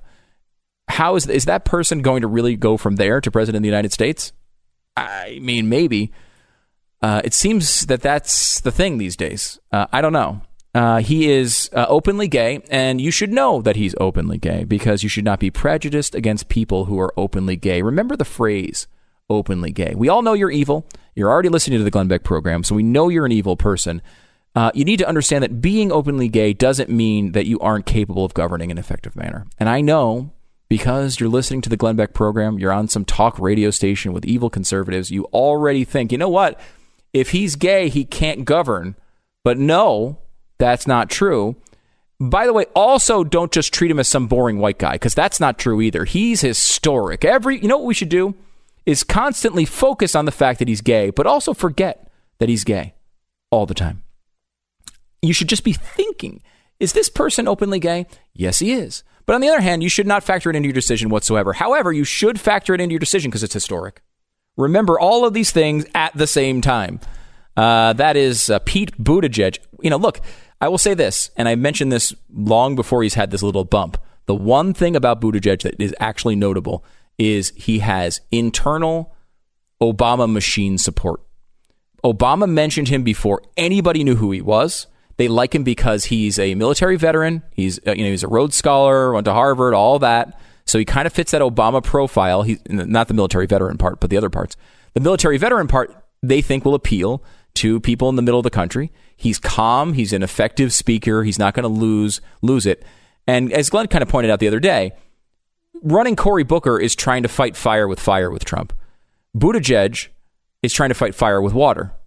He's the exact opposite of Trump. He's going to sit back and he's not going to. He's not going to. His arms aren't going to flail. He's not going to start. He's not going to make accusations. He's not going to supposedly call people names. He's trying to do the opposite. I will also point this out. No one has said a, a bad word about him yet. This is not. This campaign is not going to end with Pete Buttigieg winning the nomination without anyone criticizing him. And there has been zero, count it zero criticism of Pete Buttigieg. They're not going to allow the other Democrats are not going to just give this nomination to him. They're going to fight against him. They're going to come up with things uh, that don't make him look so good. They're going to try to put him in positions where he doesn't look so good, and eventually that's going to take its toll. Whether he can survive that is is really the question of whether he's going to be the Democratic nominee. In third place, Bob Frank O'Rourke. You may know him as Robert Francis O'Rourke. Um, but if you know him as Beto O'Rourke, you're falling for something because you know what? He's not actually Hispanic. You can make the argument he's more Hispanic than the average white Irishman, I suppose. But he is not a Hispanic, and uh, he's zero percent Hispanic. Uh, you know, he is part of this sort of thing the Democrats are doing now, which is like, hey, what if we run someone who's really famous for losing an election? This is like a new thing among Democrats. Oh, Stacey Abrams, she'll be great. Gillum in Florida, he'll be wonderful taking these candidates that they say impressively lost and running them for higher office is now apparently a Democratic thing. Uh, now, look, the fundraising is good for Beto. Um, he's got a lot of people on like now this is YouTube channel that apparently like him. Uh, he loves praising below average quarterbacks that have no business being in the NFL, whether they kneel or not. Uh, his hands, though, flail around like crazy. I mean, I, his hands go in places. I don't understand the hand gesture thing. They go in odd places, places that even Joe Biden's hands don't go. And that could be an issue. He's not a convincing speaker. I'll say that. And watching him in the debates here in, in Texas, you know, he's always jumping up on, on countertops like he's a cat. I just I I don't know that Beto's going to be able to do it. But again, this field is a crappy field. He's in third place, sixty two point nine. Second place, Bernie Sanders. Sanders is, uh, I mean, he's he's the he's the sign of of the Democratic uh, campaign right now. I mean, this is a guy who got zero co-sponsors on his Medicare for All bill in 2013. Here we are, six years later, and every candidate in the field, except for some of the people in like 17th and 18th place, are supporting Medicare for All. He he basically outlawed your right to get a doctor outside of Medicare for All, outlawing private insurance. It would be illegal, and every senator that is running for president signed onto that bill. That is where we are. This is a guy you're not going to out socialist a guy who who went to the Soviet Union on his honeymoon. Like you're never going to find a place to his left. And as he go, as the rest of the party moves left, Bernie goes even further left. I, I just don't understand. I mean, do Democrats really want to try this with Bernie Sanders? Do you really want to take? You're a party that lost with Hillary Clinton in 2016, and you want to try running a guy who's six years older, who's also most famous for losing to Hillary Clinton in 2016. That does not seem like the path to a victory. But the Democrats may very well attempt that here with Bernie Sanders, number two. Again, the scores are 1 to 100. He's at 68.3. Edging him out at 69.1 for first place right now is Kamala Harris. Now, Harris has a lot going for her, I think, in the campaign. She's not ahead in polling uh, as of now. Bernie's well ahead of her. But, you know, polling takes more of a precedent in these models as we get closer to the elections. She's got a big big money factory. She doesn't hide that she wants to take big dollar donations. You know, Bernie's like, oh, send me two dollars. She's like, send me two million dollars. she's got a lot of money. She's got a lot of a big wealthy power base. You know, she has a history of of some strict law and order policies, which are not going to help her in the Democratic campaign. But the things your opponent leaks against you in a primary are the things you put in your own commercials in the general. She's not going to be a pushover if she makes it I don't. She's not a Hillary Clinton. She's used to dealing with. You know, she's a prosecutor. She's used to dealing with high pressure situations, which is what Trump brings to the table. Um, that being said, she's way too far left to think that she could be nominated as in president of the United States and win an election in America. I don't know how that happens, um, but who knows? Maybe it can. She also did have an affair, um, and what's interesting about that affair is here we are in the Me Too generation Kamala Harris benefited in her career by having an affair at work with a, a powerful male. This is like the other side of the Me Too movement. It's the side where it kind of worked out okay. I don't know if that's a new hashtag. Can we do Me Too Part Two? Sometimes it works out great. I don't know. By the way, uh, she had an affair with Willie Brown, who was voted 1984's one of the top 10 sexiest men in the world by Playgirl magazine. Who could possibly give up such an attractive job opportunity. Kamala Harris tops our list. The list is available at glennbeck.com. More on the Mueller report here in just a second. All right, I want to bring this message about Relief Factor. Uh, Greg from Hawaii writes My left knee started swelling last year, making climbing stairs and walking distances difficult. At the same time, my back, hips, and shoulders were aching, and I figured it was worth trying Relief Factor.